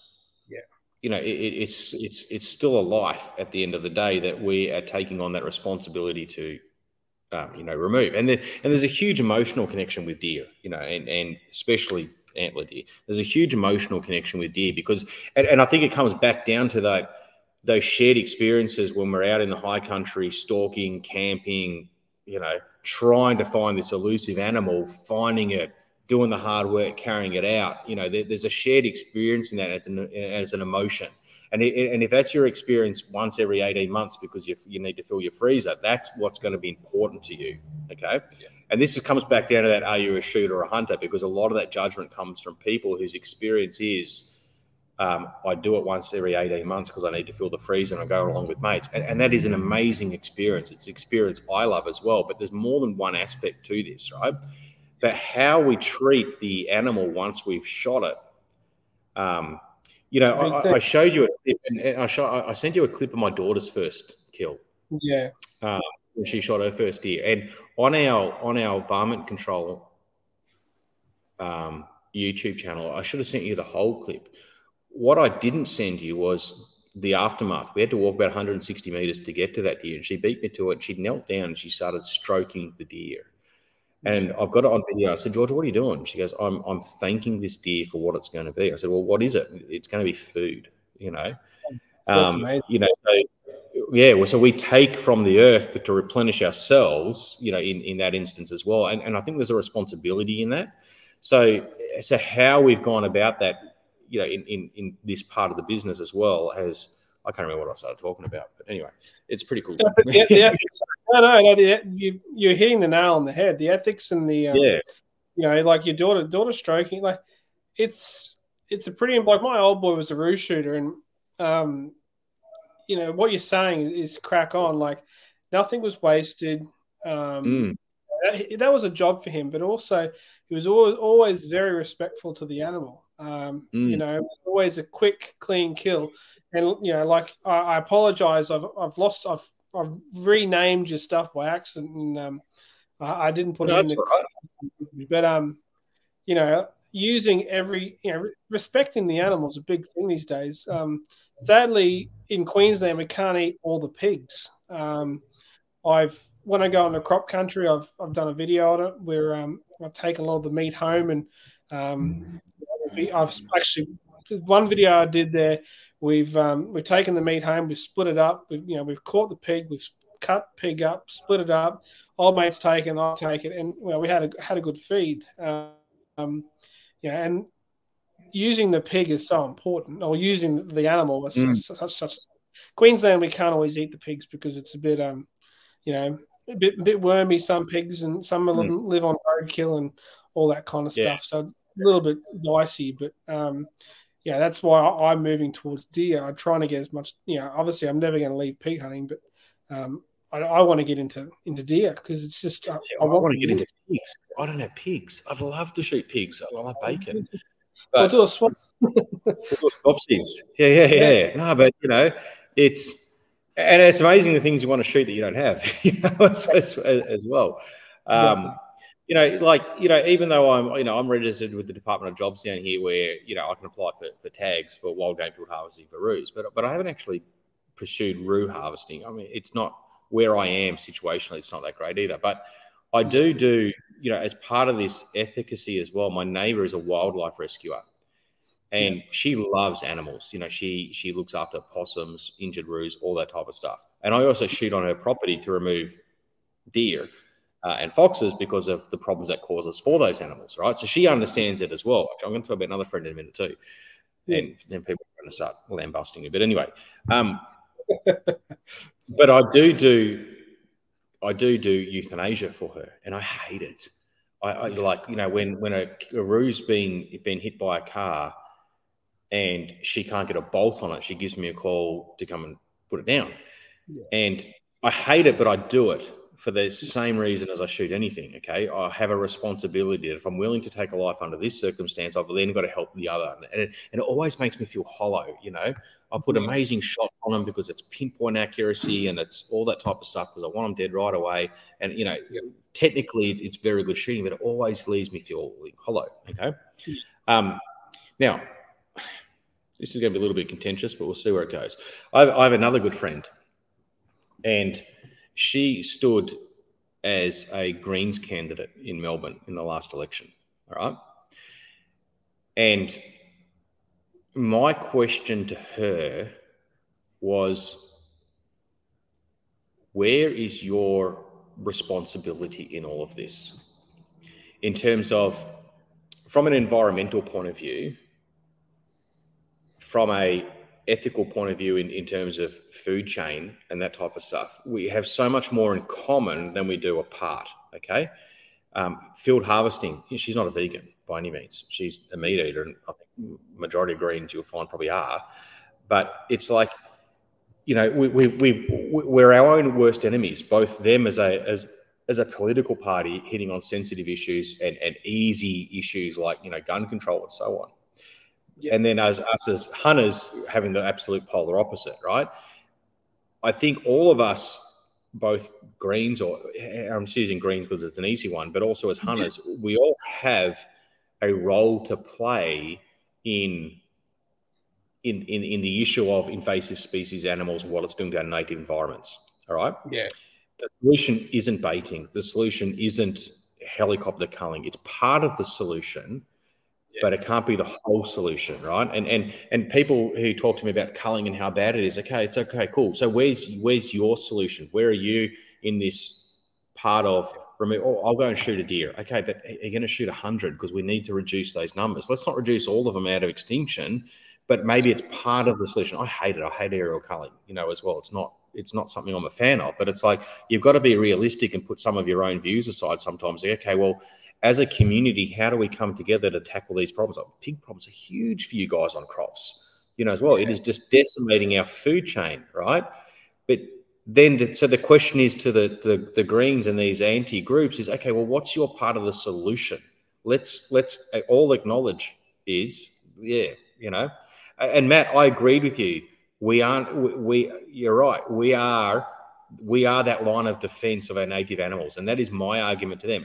And Son agrees with me. Like she, yeah. I'm going to put those words in her mouth. She agrees with me that they've got to be better at their message as well. Yeah, and trying to change a political party is difficult. But we've also got to then. We've got to be better in our education in terms of why we're doing things and showing that, you know, we're not just shooting, we're actually harvesting, we're taking, we're providing, we're reusing, right? Let's, you know, let's delve into that more with these people, that message as well, because we are that last line of defense of our native habitats. Because like, you know, your other business, you know, contract shooting, you know, a lot of, I would love to see how many other guys are, you know, taking the meat home, like doing what you're doing, basically. Taking the meat home, getting the rest of it butchered, you know, getting the bone to someone to do decorations and whatever, and, you know, the skins, for the hides for, you know, rugs or whatever, leather or whatever they would like to make. Like, there's so much, you know, changing people's minds is going to be the hardest thing. It's a rabbit hole, it's just going to keep going. It is, but the only way to change people's mind is through experience, you know, like, and that comes from me. I was an absolute anti-gun person until I started living with the problem, right? And I felt that experience. People who have been adamant that I'm a shooter and not a hunter, I've invited out, I've taken them out, they've gone, holy shit, I thought we're just going to walk into a paddock and start shooting things. And they realised, you know, and I've taken them deliberately to places where winds are going to be over our shoulder, and they look up, they honk, they run, right? Yeah. It's not shooting fish in a barrel, but we can only ever change our opinions and our mindset by experience. You know, and that goes back down to that we're only ever bound by our own experience in anything. But it's then, you know, finding those connections to do it, you know, as well. And so the work that you do as a content creator in this environment as well is incredibly important.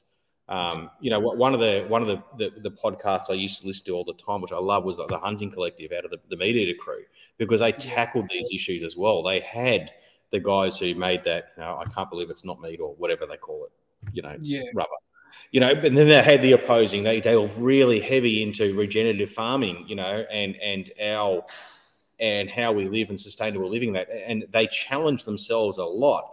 And even from the point where, you know, Phil, the audio producer, was never a shooter, never really involved in it. And he changed his mindset throughout that whole period of time they were doing it to, let's get Phil out on a hunt. Right. Yeah. Yeah, no, I do know what you're talking about enough. Yeah, it's a perfect example, you know, you know, and a big thing is, for example, my partner, she's not a hunter or anything like that, and we had these conversations over time, and I just, you know, would explain to her, you know, if I did get a deer, you know, I would be bringing it home, processing it, and, you know, and I kind of, we're saving to go to New Zealand next year, and I said to her, how much do you reckon that, you know, rib fillet and rump cost that we buy? And she's like, I said, it's $120 right there. I said, that's to go out to where we are.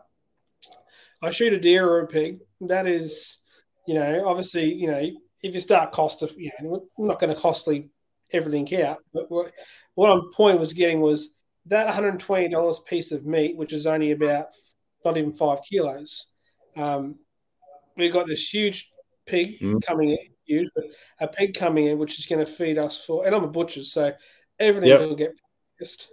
You know, how much money are we saving?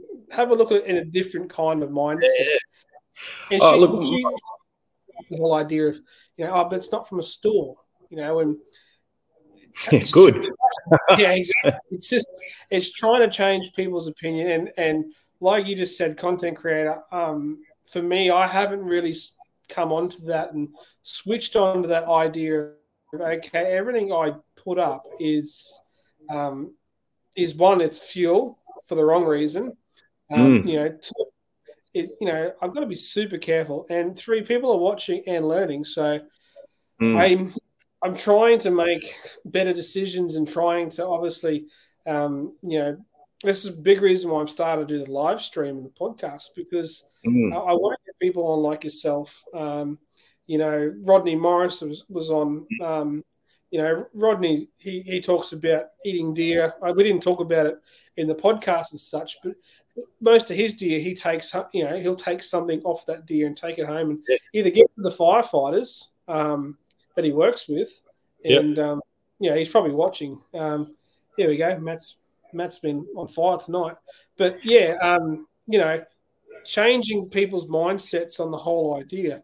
And content creators for my, like myself need to do a better job.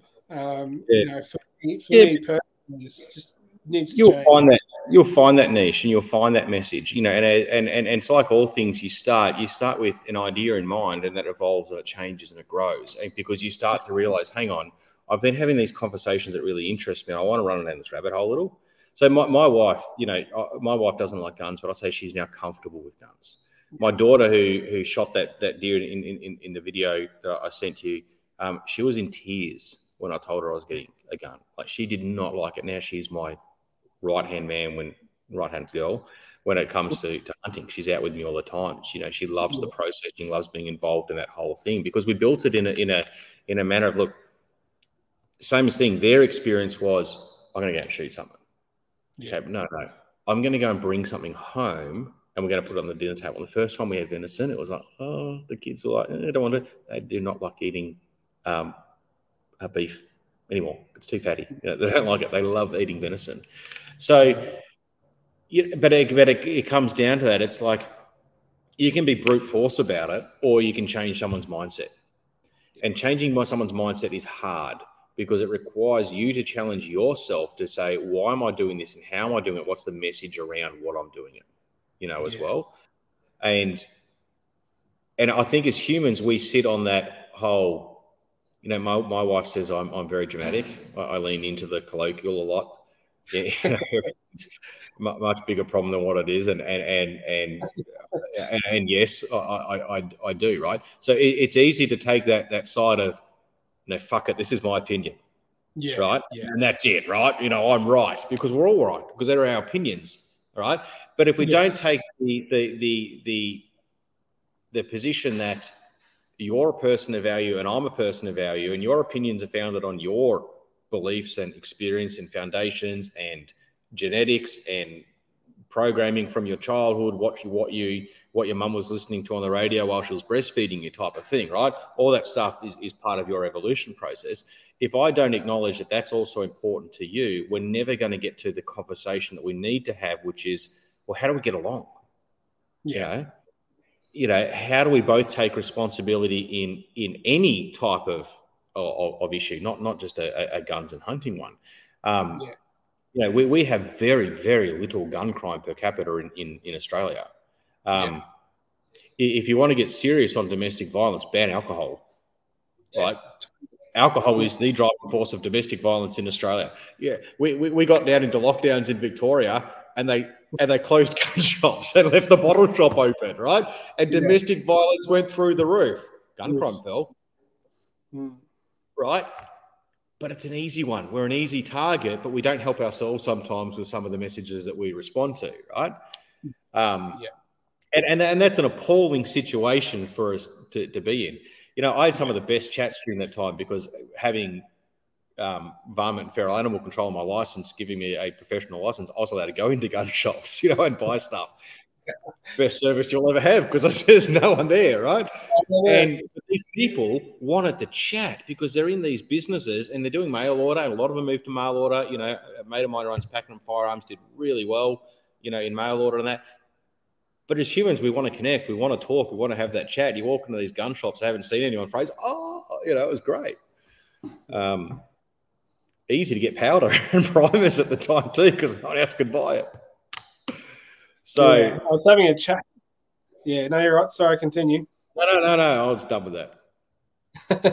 No, I think I was trying to have a chat because I can't remember who I was talking to about the primers and all that kind of stuff. And the conversation's left my head for all, it was there. But I've gone off on a rabbit warren somewhere else. I'm just trying to think who was talking about primers and powder. But I'll do my research when I think of it again. Sorry.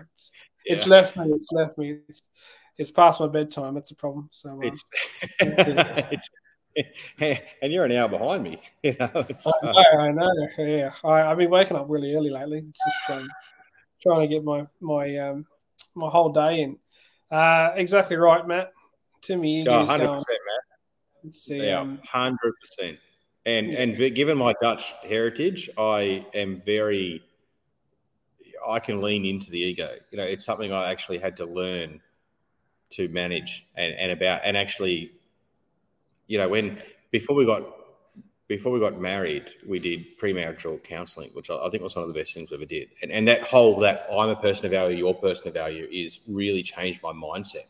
I can't have an argument with my wife and expect to be right because she's as right in her opinion as I am in mine. But we have to recognise we both have, a right to have different opinions. But when you start to get to that point in relationships, you treat the problem, not the person.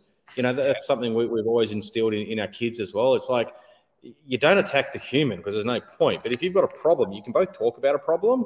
It doesn't need to be personal. I'm not always good at that. I'm not suggesting I'm perfect at it, but it's certainly we try to get to. It's great that you're actually saying it because it's obviously something you thought about where I can be a hothead. I will just go and say what I need to say where obviously maturity started to get the better of me and you're kind of like, hang on a sec. That's his opinion. Move past it, either ignore it or just, politely bring it up and go, well, this is the reason why it's happened. But, for you to just even say that it's hitting the nail on the of my life at the moment with my partner because we've moved in together recently and it's kind of hang on a sec. It's her and her daughter have been together for obviously the daughter has been born and she's I can't remember what I say now. She's there's no father, so to speak. She's I'm trying to say a test tube baby, whatever they're called. Anyway. And that's a polite way of saying it. So, there is no father. My partner has raised her daughter by herself. And I've come into the picture and I've got 2 kids already. My life can be pretty, everywhere and all this kind of, it's just a shit fight sometimes. But the way she talks about, certain things and how she wants to raise, it's amazing because I'm just like, hang on a sec. Let me just process that. Let me get the way you're talking about it. Okay, I understand how now you want that. And now we talk about it and process where 10 years ago I wouldn't have been able to do that. It would have been, this is how I'm doing it. So, the worst thing I taught my kids, and no one should ever teach their kids this if they want to have a happy life, is I taught my kids that don't ever be afraid to ask a question or for something. Yeah. Because you've already got to know, right? Yeah. You've already got to know without asking. You can only get a yes. And Jesus, that come back to haunt me. My daughter, my oldest, who's 19, she'll do it all the time. Yeah, but Dad, she'll ask me for something like, I'm going to say no to that. She goes, yeah, but I already had a no when you told me that I could only ever get a yes. Don't teach your kids that. It's great for use on other people. When they start using it against you, it's the worst thing in the world. But I am actually really glad we taught our kids that because it's empowered an ethos in them that they can make change. They can be part of the solution by asking the right questions. They can understand that I've already got this to get to here. I'm going to have to do something in between, I can talk about all this type of stuff that's not thermal related for forever. I'm quite passionate about life in general, and trying to be. I love all of it, mate. To me, educating, all that kind of stuff. Just talking about life is just great. It's just, I could talk about for hours. We teach our staff and this resonance through our business. Okay. And I've always taught staff in while this is now my main business, I've had other businesses, as well. And we had quite substantial ones. We're still owners in them, but just don't spend much time on them anymore. And we've always taught our staff, when we interview people, I tell them two things. One, I'm never going to rule you by the clock. I'm going to rule by what we get done. And I don't care what hours you do it in. If you work better from 10 a.m. to 2 p.m. and then 8 a.m. till 3 a.m., I could care less, right? Let's just get the work done and we'll work around you. Secondly is we are profitable, and not just financial, but emotionally, holistically, whatever you want to call it, mentally, where there's a change, we're profitable by the way. Profit, my statement is this: profit is a byproduct of how we treat people, right? And that's not just customers to get something from them. It's suppliers, it's staff, it's our partners, our kids, all that type of stuff, right? Anyone we interact with, how we treat them is a reflection on profit. Now, not just monetary profit. I mean, even mental health profit, right? I think I'm kind of using the word profit as any time there's a gain in your own self-esteem and your own feeling of happiness and joy, right? That's what I mean. So, obviously businesses require a financial commitment and, you can't sell product for less than you bought it for and all that type of stuff, right? So that is a monetary profit, but that profit, even from a monetary time, flows by how we actually treat people. So we're a real people-first organisation, as well. And I hope that flows through our videos that we do, because we really try and do it. I think it certainly flows into the service that we give people and how we deal with warranty. But in everything we do, and this comes down to your content creation as well, it gets better by the way you treat the topic, the person, the preparedness you are for it, as well. Your content grows, and your ability to create content and the joy you get out of content grows as well by the way you approach it as well. So those two things are, I think, the most important things I taught my kids. Yeah. Not very thermal related. And be a good human. Just be a good human.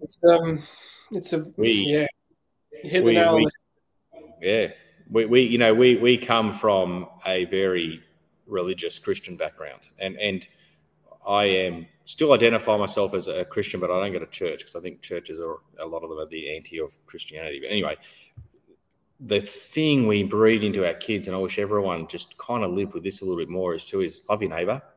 And your neighbour's not the person who lives next door. The neighbour is the person that's unlovable. Just love your neighbour. Be a good human. Be a good person. The world gets better. Yeah. No, we need more of it. I'm a disability worker, and first, a lot of people obviously look at me and think of, what's this hairy, out of shape man looking? But, you start having a conversation with them, they kind of go, he's not as scary as he looks, or, it's. I think it's amazing what you do, like disability workers, anyone in healthcare, primary school teachers, kindergarten teachers, they are the heroes. I'm a volunteer firefighter. And during the fires a couple of years ago in New South Wales, I was stationed at Richmond Air Force Base. We'd go out in our Victorian trucks, and you drive along the street, and it is the worst feeling in the world for me anyway. People were standing on the streets clapping and cheering like, you guys are just amazing, you're heroes because you're fighting these fires. I'm thinking, go to the emergency wards, go to the trauma wards.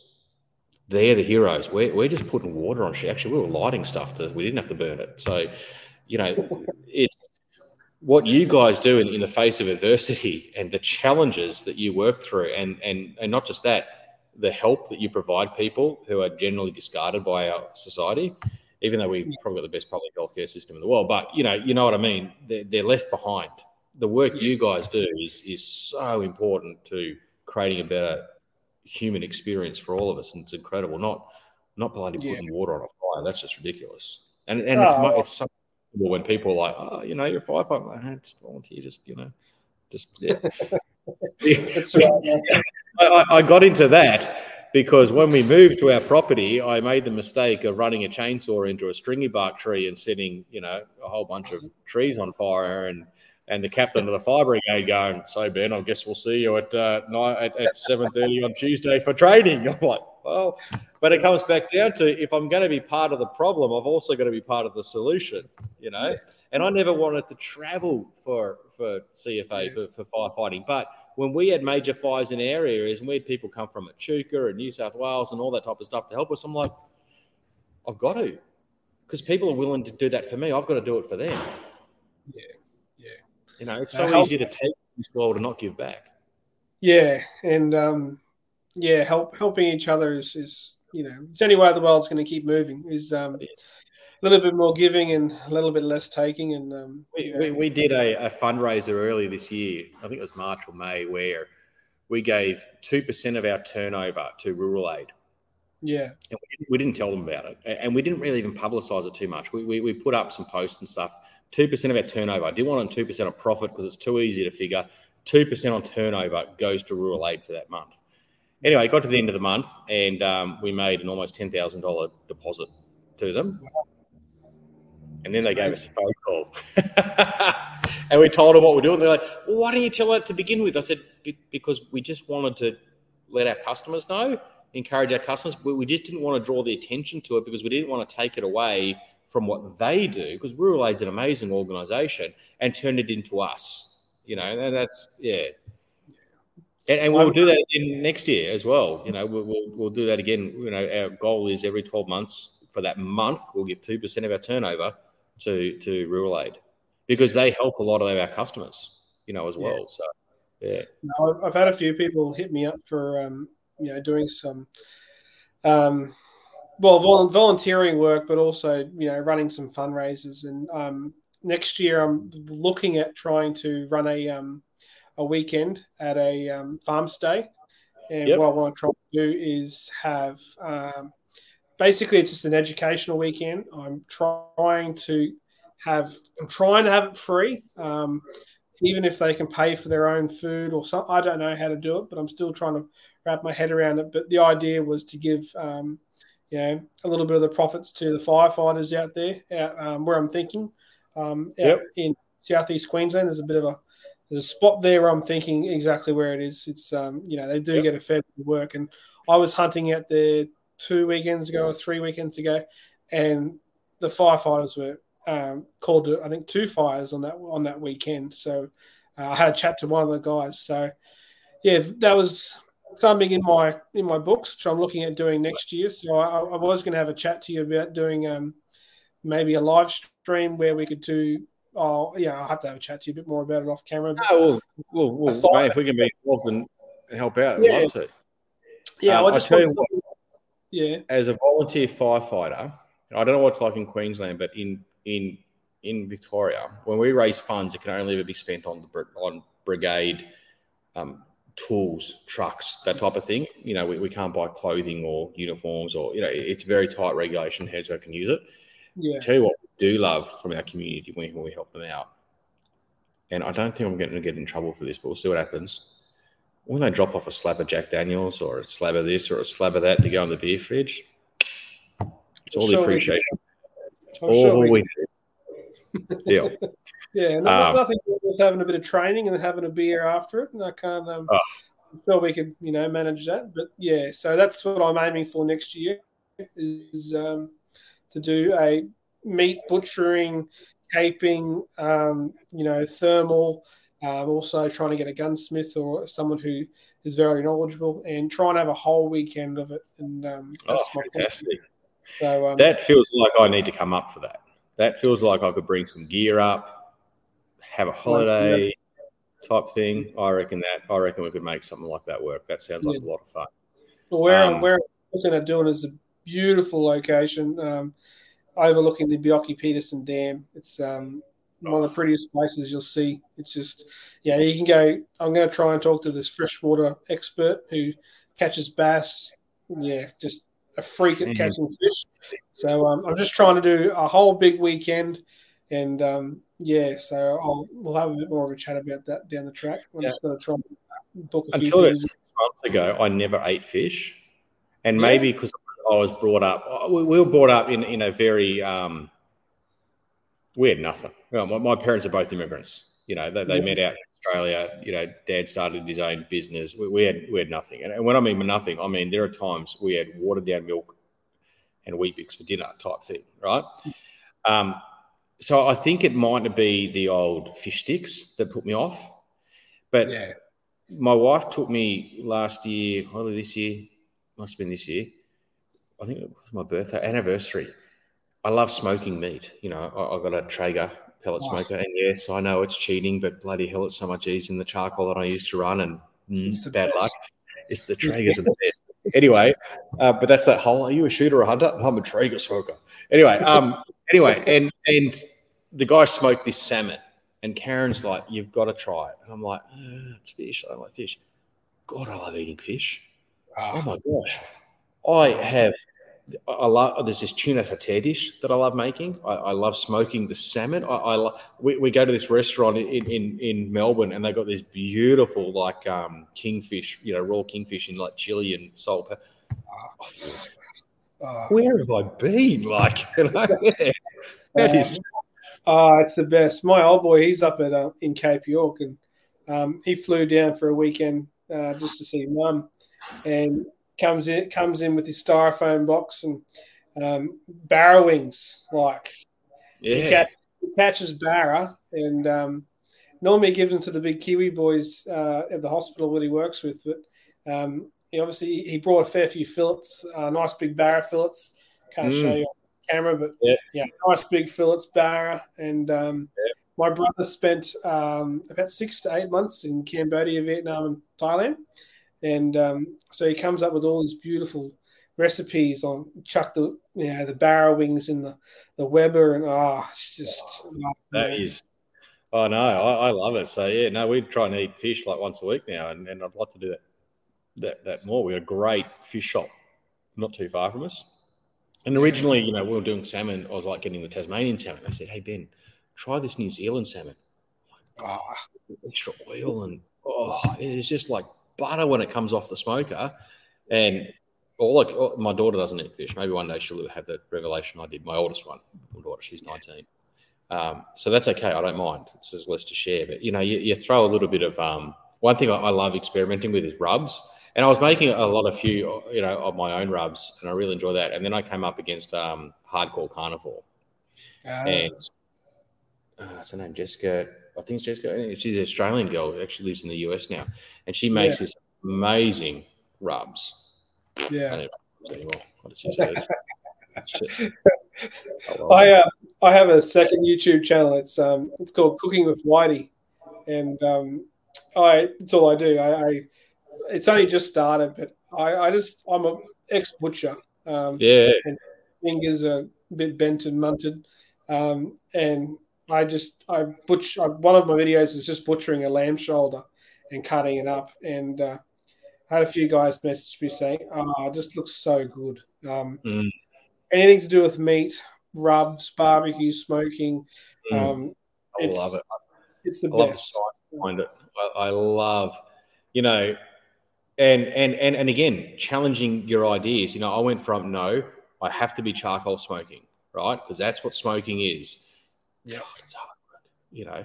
And then it was briskets. Whole briskets have to be 14-hour, 205. Nah.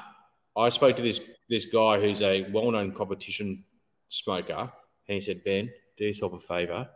He goes, crank up the heat, Fahrenheit. 275, 320, 6 hours later, you're going to have the best brisket you do. And he goes, you know what you do? When you get to that kind of that Texas crutch type, 175 internal, he goes, and I think I'm going to tell people this, I don't care, it doesn't matter.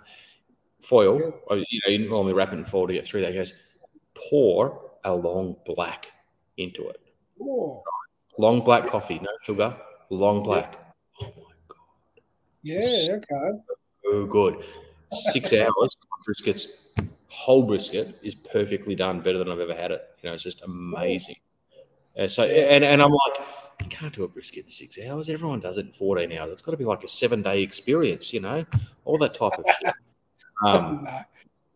And then he goes, done reverse seed steaks. I'm like, what? Reverse seed steak. Cook it. Oh, mate, we get these toddler hawks from Costco. I probably shouldn't say that, but anyway, we get they're massive, 1.2 kilos each, right? Throw them in the smoker till they get to about, 165 internal, some of that. Yeah. Fahrenheit. Take them off, rest them, right? Do the full rest. Heat up a skillet or the barbecue, minute each side type thing. Cut it, cook it. The colour is just perfectly consistent through them. And it doesn't have to be tomahawks. You can do it with any steak. You know, we've done it with venison stuff too. Like, you can do it with anything. But that reverse searing and getting that resting and letting that meat go through its contraction process and all that type of stuff. But you get that perfect colour, you know, and it is just... So things I can't order from a restaurant anymore. Steak, salmon, tuna. You know, it's just because it's just not as good. That's when it starts getting a bit frustrating because you're like, well, I play around. A lot of my recipes, before I film it, I will do it myself. And mainly the reason why I started the channel, the cooking channel, was just to learn more about cameras and just more about editing, more about, just the whole gig. Because it fascinates me. If you look at my first video, which sadly it's actually the most viewed, it's quite embarrassing to this day. It's I think it's 5.4 million views on it. It's just I look at it and I cringe. What were you doing? Basically the video is just my brother getting chased up a tree by a good boar. It's like cat and laser. Ooh, yeah, you know. Yeah. It just took off. It was just done so well, and but now I look into the YouTube side of things, and I talked to Andy Sparrow recently about his Coastfish TV. He does a little bit of YouTube on the side, as in like helping people with channels. I'm constantly trying to educate myself on filming, editing. My partner's now doing a photography course, so we've gone out and got the new cameras and trying to educate. It's just, but the cooking channel was more of a bit of fun on the side. One thing I found, and people have asked me, is like, you know, Ben, why is your YouTube channel not more professional than what it is? It's like that for a very good reason. That whole, g'day guys, it's Ben here from Hunt the Night. Now, what we're going to do today, if you ring our 1300 number, you're going to get the same thing, right? Our marketing is down to earth. This is who we are, right? That whole looking at my bench and the product is because I'm a visual learner, you know, and that's how I learn. That's how I want to teach. You know, the product is not about me, you know, as well. It's not about how fancy types of, you know, looks. I miss my old bench that I used to have in my shed that I used to do my videos on. Now I've got a bench that looks a bit cleaner type thing, right? But it's, you know, for us, you know, and we looked at, you know, do we change the way we do it? And it was like, no, because it's our brand, you know, and it's who we are. I love having fun, you know, in this. And when you come to our demo nights, man, you will get the worst jokes in the world, but bad luck, you're my audience. You know? To get them out. You know? And I warn people, I'm like, okay, guys, so what we're going to have tonight guaranteed is really bad drawing and really bad jokes. You know, but that's something they'll remember. But you know, like they'll go in there and go, "He's an easygoing guy." Like you know, I've always come across as a serious-looking person because I have a very, you know, I look like I'll say it. I do look like a bit of a stoner, but I don't touch any of the stuff on my eyes. I've had this eye. I'm trying to work out which side of the camera. This eye looks like it's half closed half the time because I've had medical issues, so it looks like it's not really working, but it's just great because I'm like a 3 gram a day topic. Actually, I don't know what they measure anything in because I don't touch anything anyway. But like people, I've even had people write in the comments saying that guy's stoned. I'm like, I'm not freaking stoned. I just well, that too. But my right eye, oh, it's actually this eye, so it's my left eye. It's this bit here it's called, I try and remember the name, cellulitis, basically staph infection in the eye. And I was out for about a month. Wow. All side of my face closed up and looked like a, yeah, I would have taken me out. My daughter once had Bell's palsy, like, and the whole side just drooped. It looked like she'd have stroked, the poor thing. Yeah, scared. Well, that's what I was saying. Yeah, scared the absolute crap out of me. There was no reason for it. It just happens. Yeah, no, I was the same. Like I worked at an aged care facility at the time. Had the kids on the weekend. Got poked in the eye once. Didn't really think about it.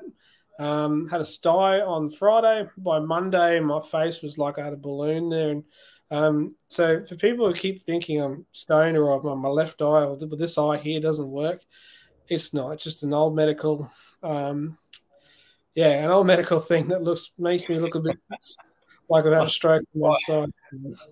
I don't know what people who are stoned look like. And if I went around that, I'd probably think a lot of people are stoned just because, so many guys these days, we grow beards, all that type of stuff. It's like, oh, well, must be a stoner.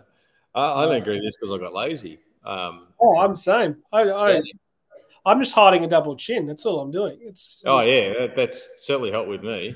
The best thing I could do for my beard was a trimmer because I get about 2.5 weeks. I just want to rip my face off. Like, yeah, I just chuck it on 3 and I just trim around it. I leave here just because I like thinking I'm Gandalf when I'm walking out in the paddock. And that was you're that bikey stoner that. Yeah, that's it. All right, mate, I think we should wrap it up. I appreciate you coming on. I'd love to get you on with Rodney Morris next time. And I talk to Rod almost every day. No, I had a feeling you did. Great fella. He is amazing. Yeah, no, I absolutely love. Rod has got an amazing heart, and some of the stuff that he, deals with is just incredible. Yeah, firefighter. First responders. I've seen the first responders coming back from. I used to work in the hospital and emergency wards and stuff, and it's credit to Rod. Weird one. My daughter is also involved in the CFA here. And I actually spoke to Rod the other day because I actually needed a little bit of perspective. What's perspective? Counselling almost on it, where my pager didn't go off for some reason. And she went to the station. It was a motorcycle accident. And it was someone who's close to the family. And it's hard when you're a volunteer in a small community because when you have an accident like that, the chances of someone being are actually quite high. And actually a really good chat to Rod about it was actually very, very helpful because of his experience, as a career firefighter. It was, and even though I didn't even attend the accident, I've attended fatalities and stuff like that and they're shit. But when it's someone, it's just that little bit extra, it's close, and Rod has an amazing perspective on life. Yeah, through his work, no doubt. I might just be a good human. I don't know. I love talking to Rod. He's a great guy. Yeah, he's another one you could talk to for hours. It's just, I don't know how he does it. I left the hospital for that reason. One of those reasons was because of I've seen a lot of passed away people, and it kind of was starting to get to me. It was a great job and everything, but I think when I started, kids started getting involved, and I think as a father and, it all kind of, you can't tell me those nurses doesn't take a toll on them. Of course. I remember the first fatality. So I'm second in charge of our fire brigade, and I went to a fatality where I was the incident controller. So it was our area, and it was the first fatality I'd been to. And I knew the guy was dead as soon as we popped the car open because it was filled with smoke, right? But it's like you question yourself constantly. Did I do enough? Could I have done something different? Could I have done something better? I couldn't imagine being in an emergency room being presented without information, with people coming in, whatever else. I could not imagine the trauma that you guys would suffer just from that. Did I do enough? Yeah. know, could I have done something different? And then, but then you've got to get to a point as well where then you've got to be able to disassociate yourself with that, which goes against our own natural humanity. So it's like you're almost losing a little bit of yourself from that point of view. Man, I couldn't imagine being able to do it, you know, and I'm in awe of the people who work in our emergency services, in hospitals, in everything. They are just amazing people.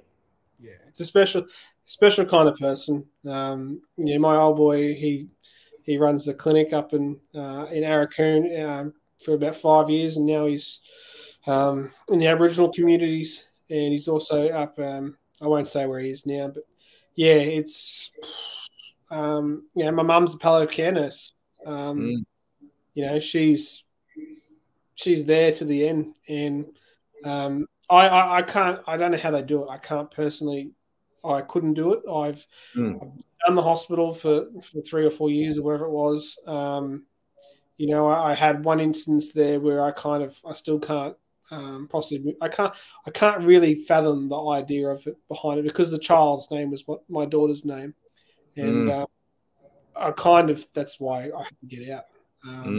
Mentally, it just wasn't right for it. So I found a great gig in disability, and you know, where I'm more giving life than ushering on the way out. Speak so. Yeah. No, it's an amazing calling that you do. Yeah, It shits on what I do in terms of bettering humanity. You know, I don't know. Sometimes I'd rather be selling guns or scopes, or you know, I've also been a hunting guide, and you can't go past that job if it paid better. Only if it paid better. So it was a sweet gig, but you know, it's not to be. That's the thing. You can't. You just got to find the right clientele. We're about to launch a new service. I can say this because we're about to. Where you're the boss. Remember that.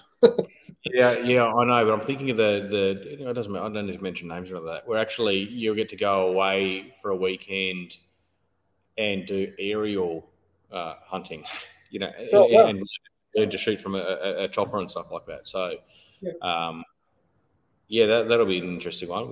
We should be coming to market with that pretty soon. So, but it's that like guiding. Yeah. The ones who make good money of it are the ones who find the clientele that where the money is not the object. You know, type of thing. There are people to find these days. It's tough. Yeah. It is. I've come to terms. I would love to do it. I just don't think I'll be able to afford it. I wanted to take people out, and basically for a beginning.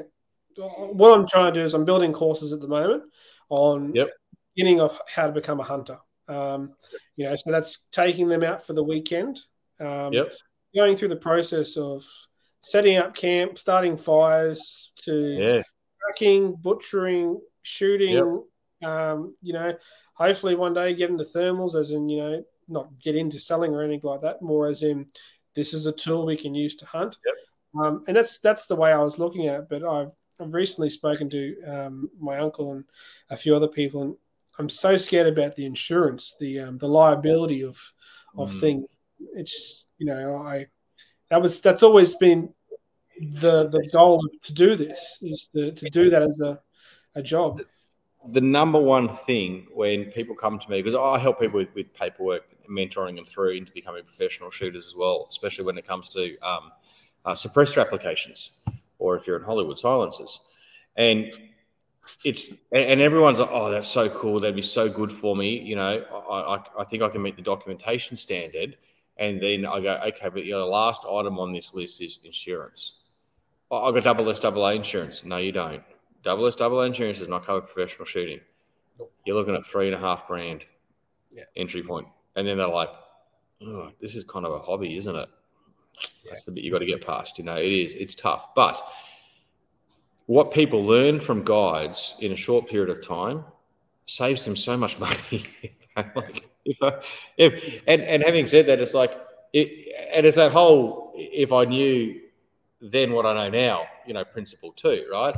If I knew then what I know, I could list you all the scopes I wouldn't have bought before I found the ones that I did like. Yeah. So, you know, it's an invaluable service, you know, when, you know, that you guys, you know, provided in guiding when people actually understand that yeah. the cost versus reward aspect. But you're right, insurance is... Yeah.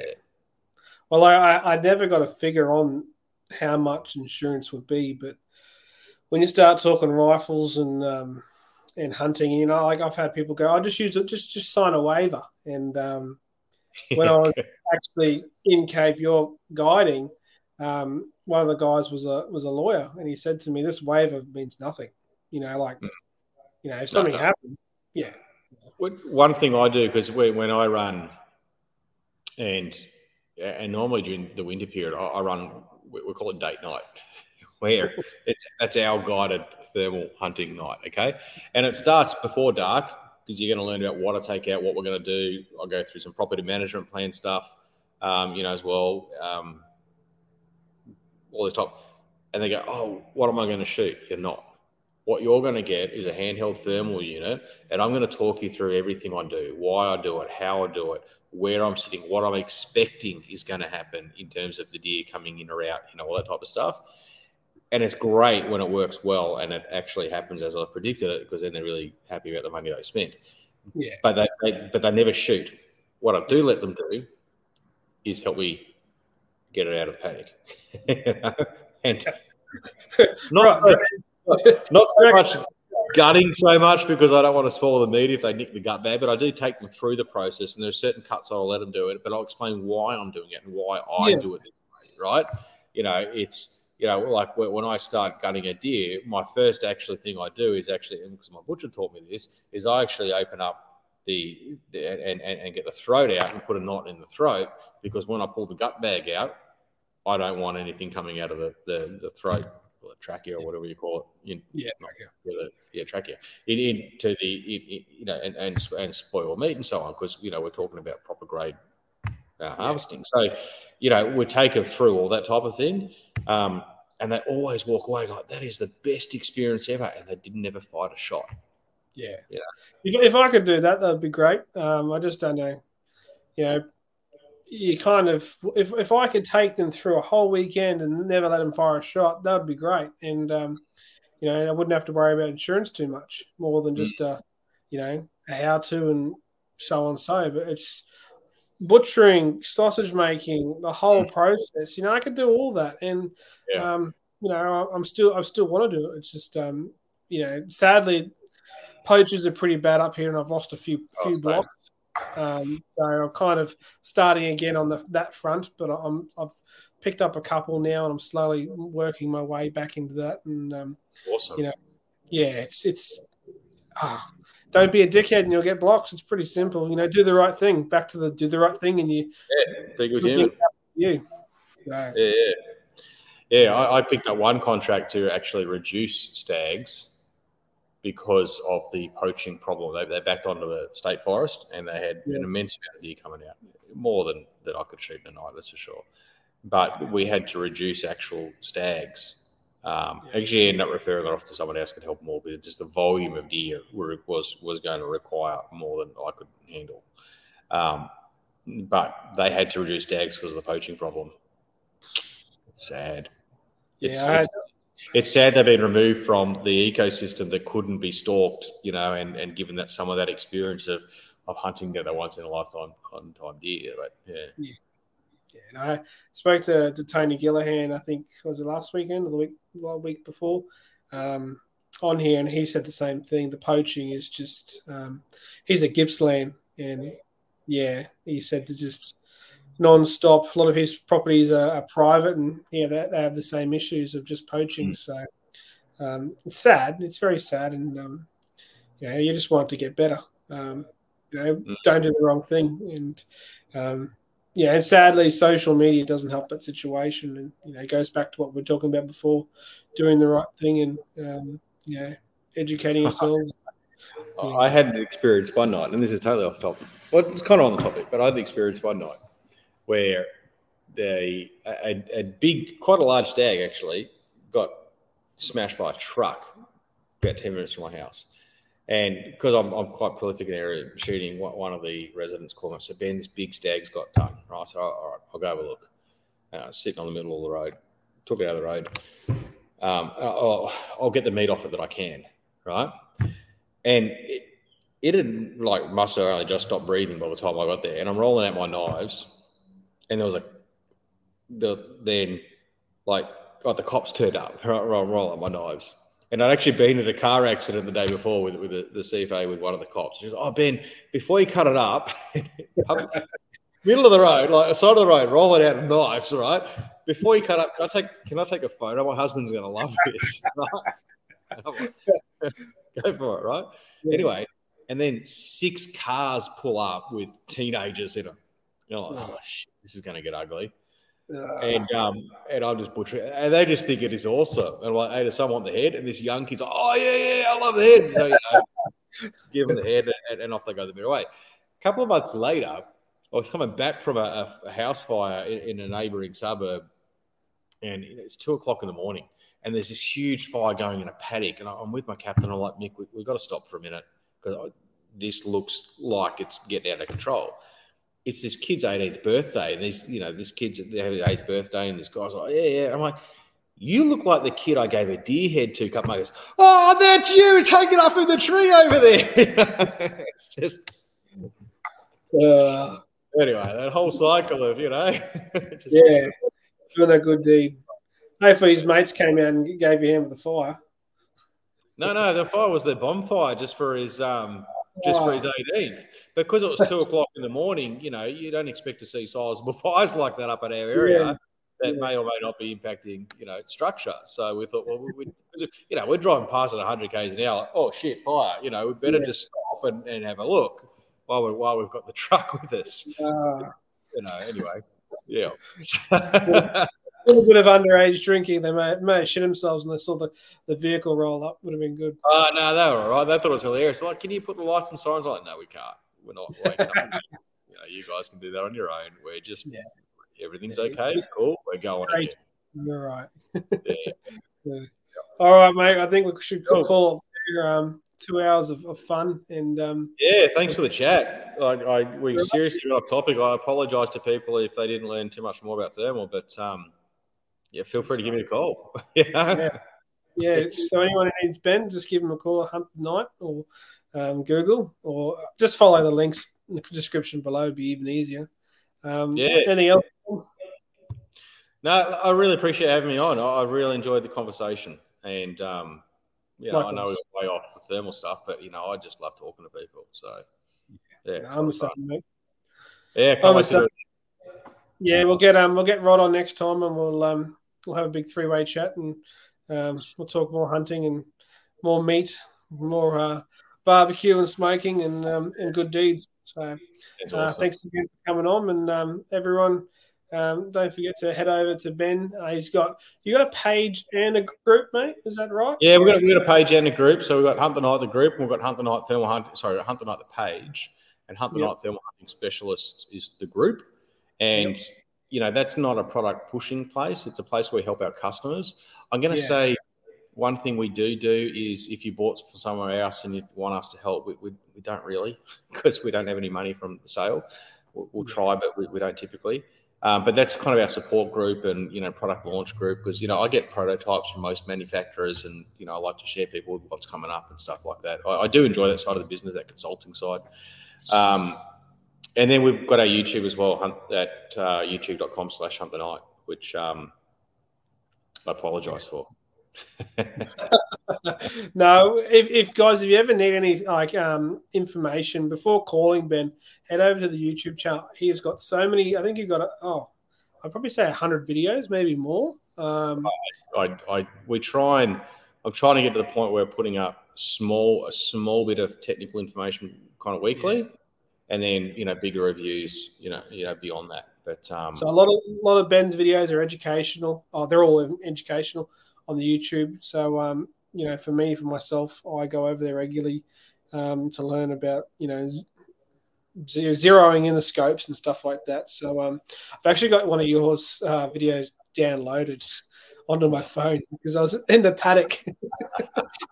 in the paddock like an idiot. And I had this guy with me, and he's like, "What are you watching?" I said, "Just let me keep doing this." That's cool. Yeah. So. No. Look, but that's what the videos are for, and I actually feel really honoured that it's like you've taken the time to go, hang on, this is going to help me. I'm going to download it so I can use it on it. That's what we create content for. You know, that's really cool. Yeah. Exactly. That's exactly right. So there you go, guys. Thank you very much, Ben. We'll get you on again. And for anyone who needs some thermal gear, check out huntthenite.com. Probably some W's in front of that, but we'll put it in. And .com.au. Huntthenite.com is an American game of some sort. Yeah. Anyway. Yeah. We'll put all the links below, so it's all there. And we'll put all the links below. That's for the YouTube, Facebook. I will put share it on my page, so you can just go on straight on the group and page. So thanks very much, mate. Nice. Thanks for having me. Appreciate it. Thanks, mate. Bye for now.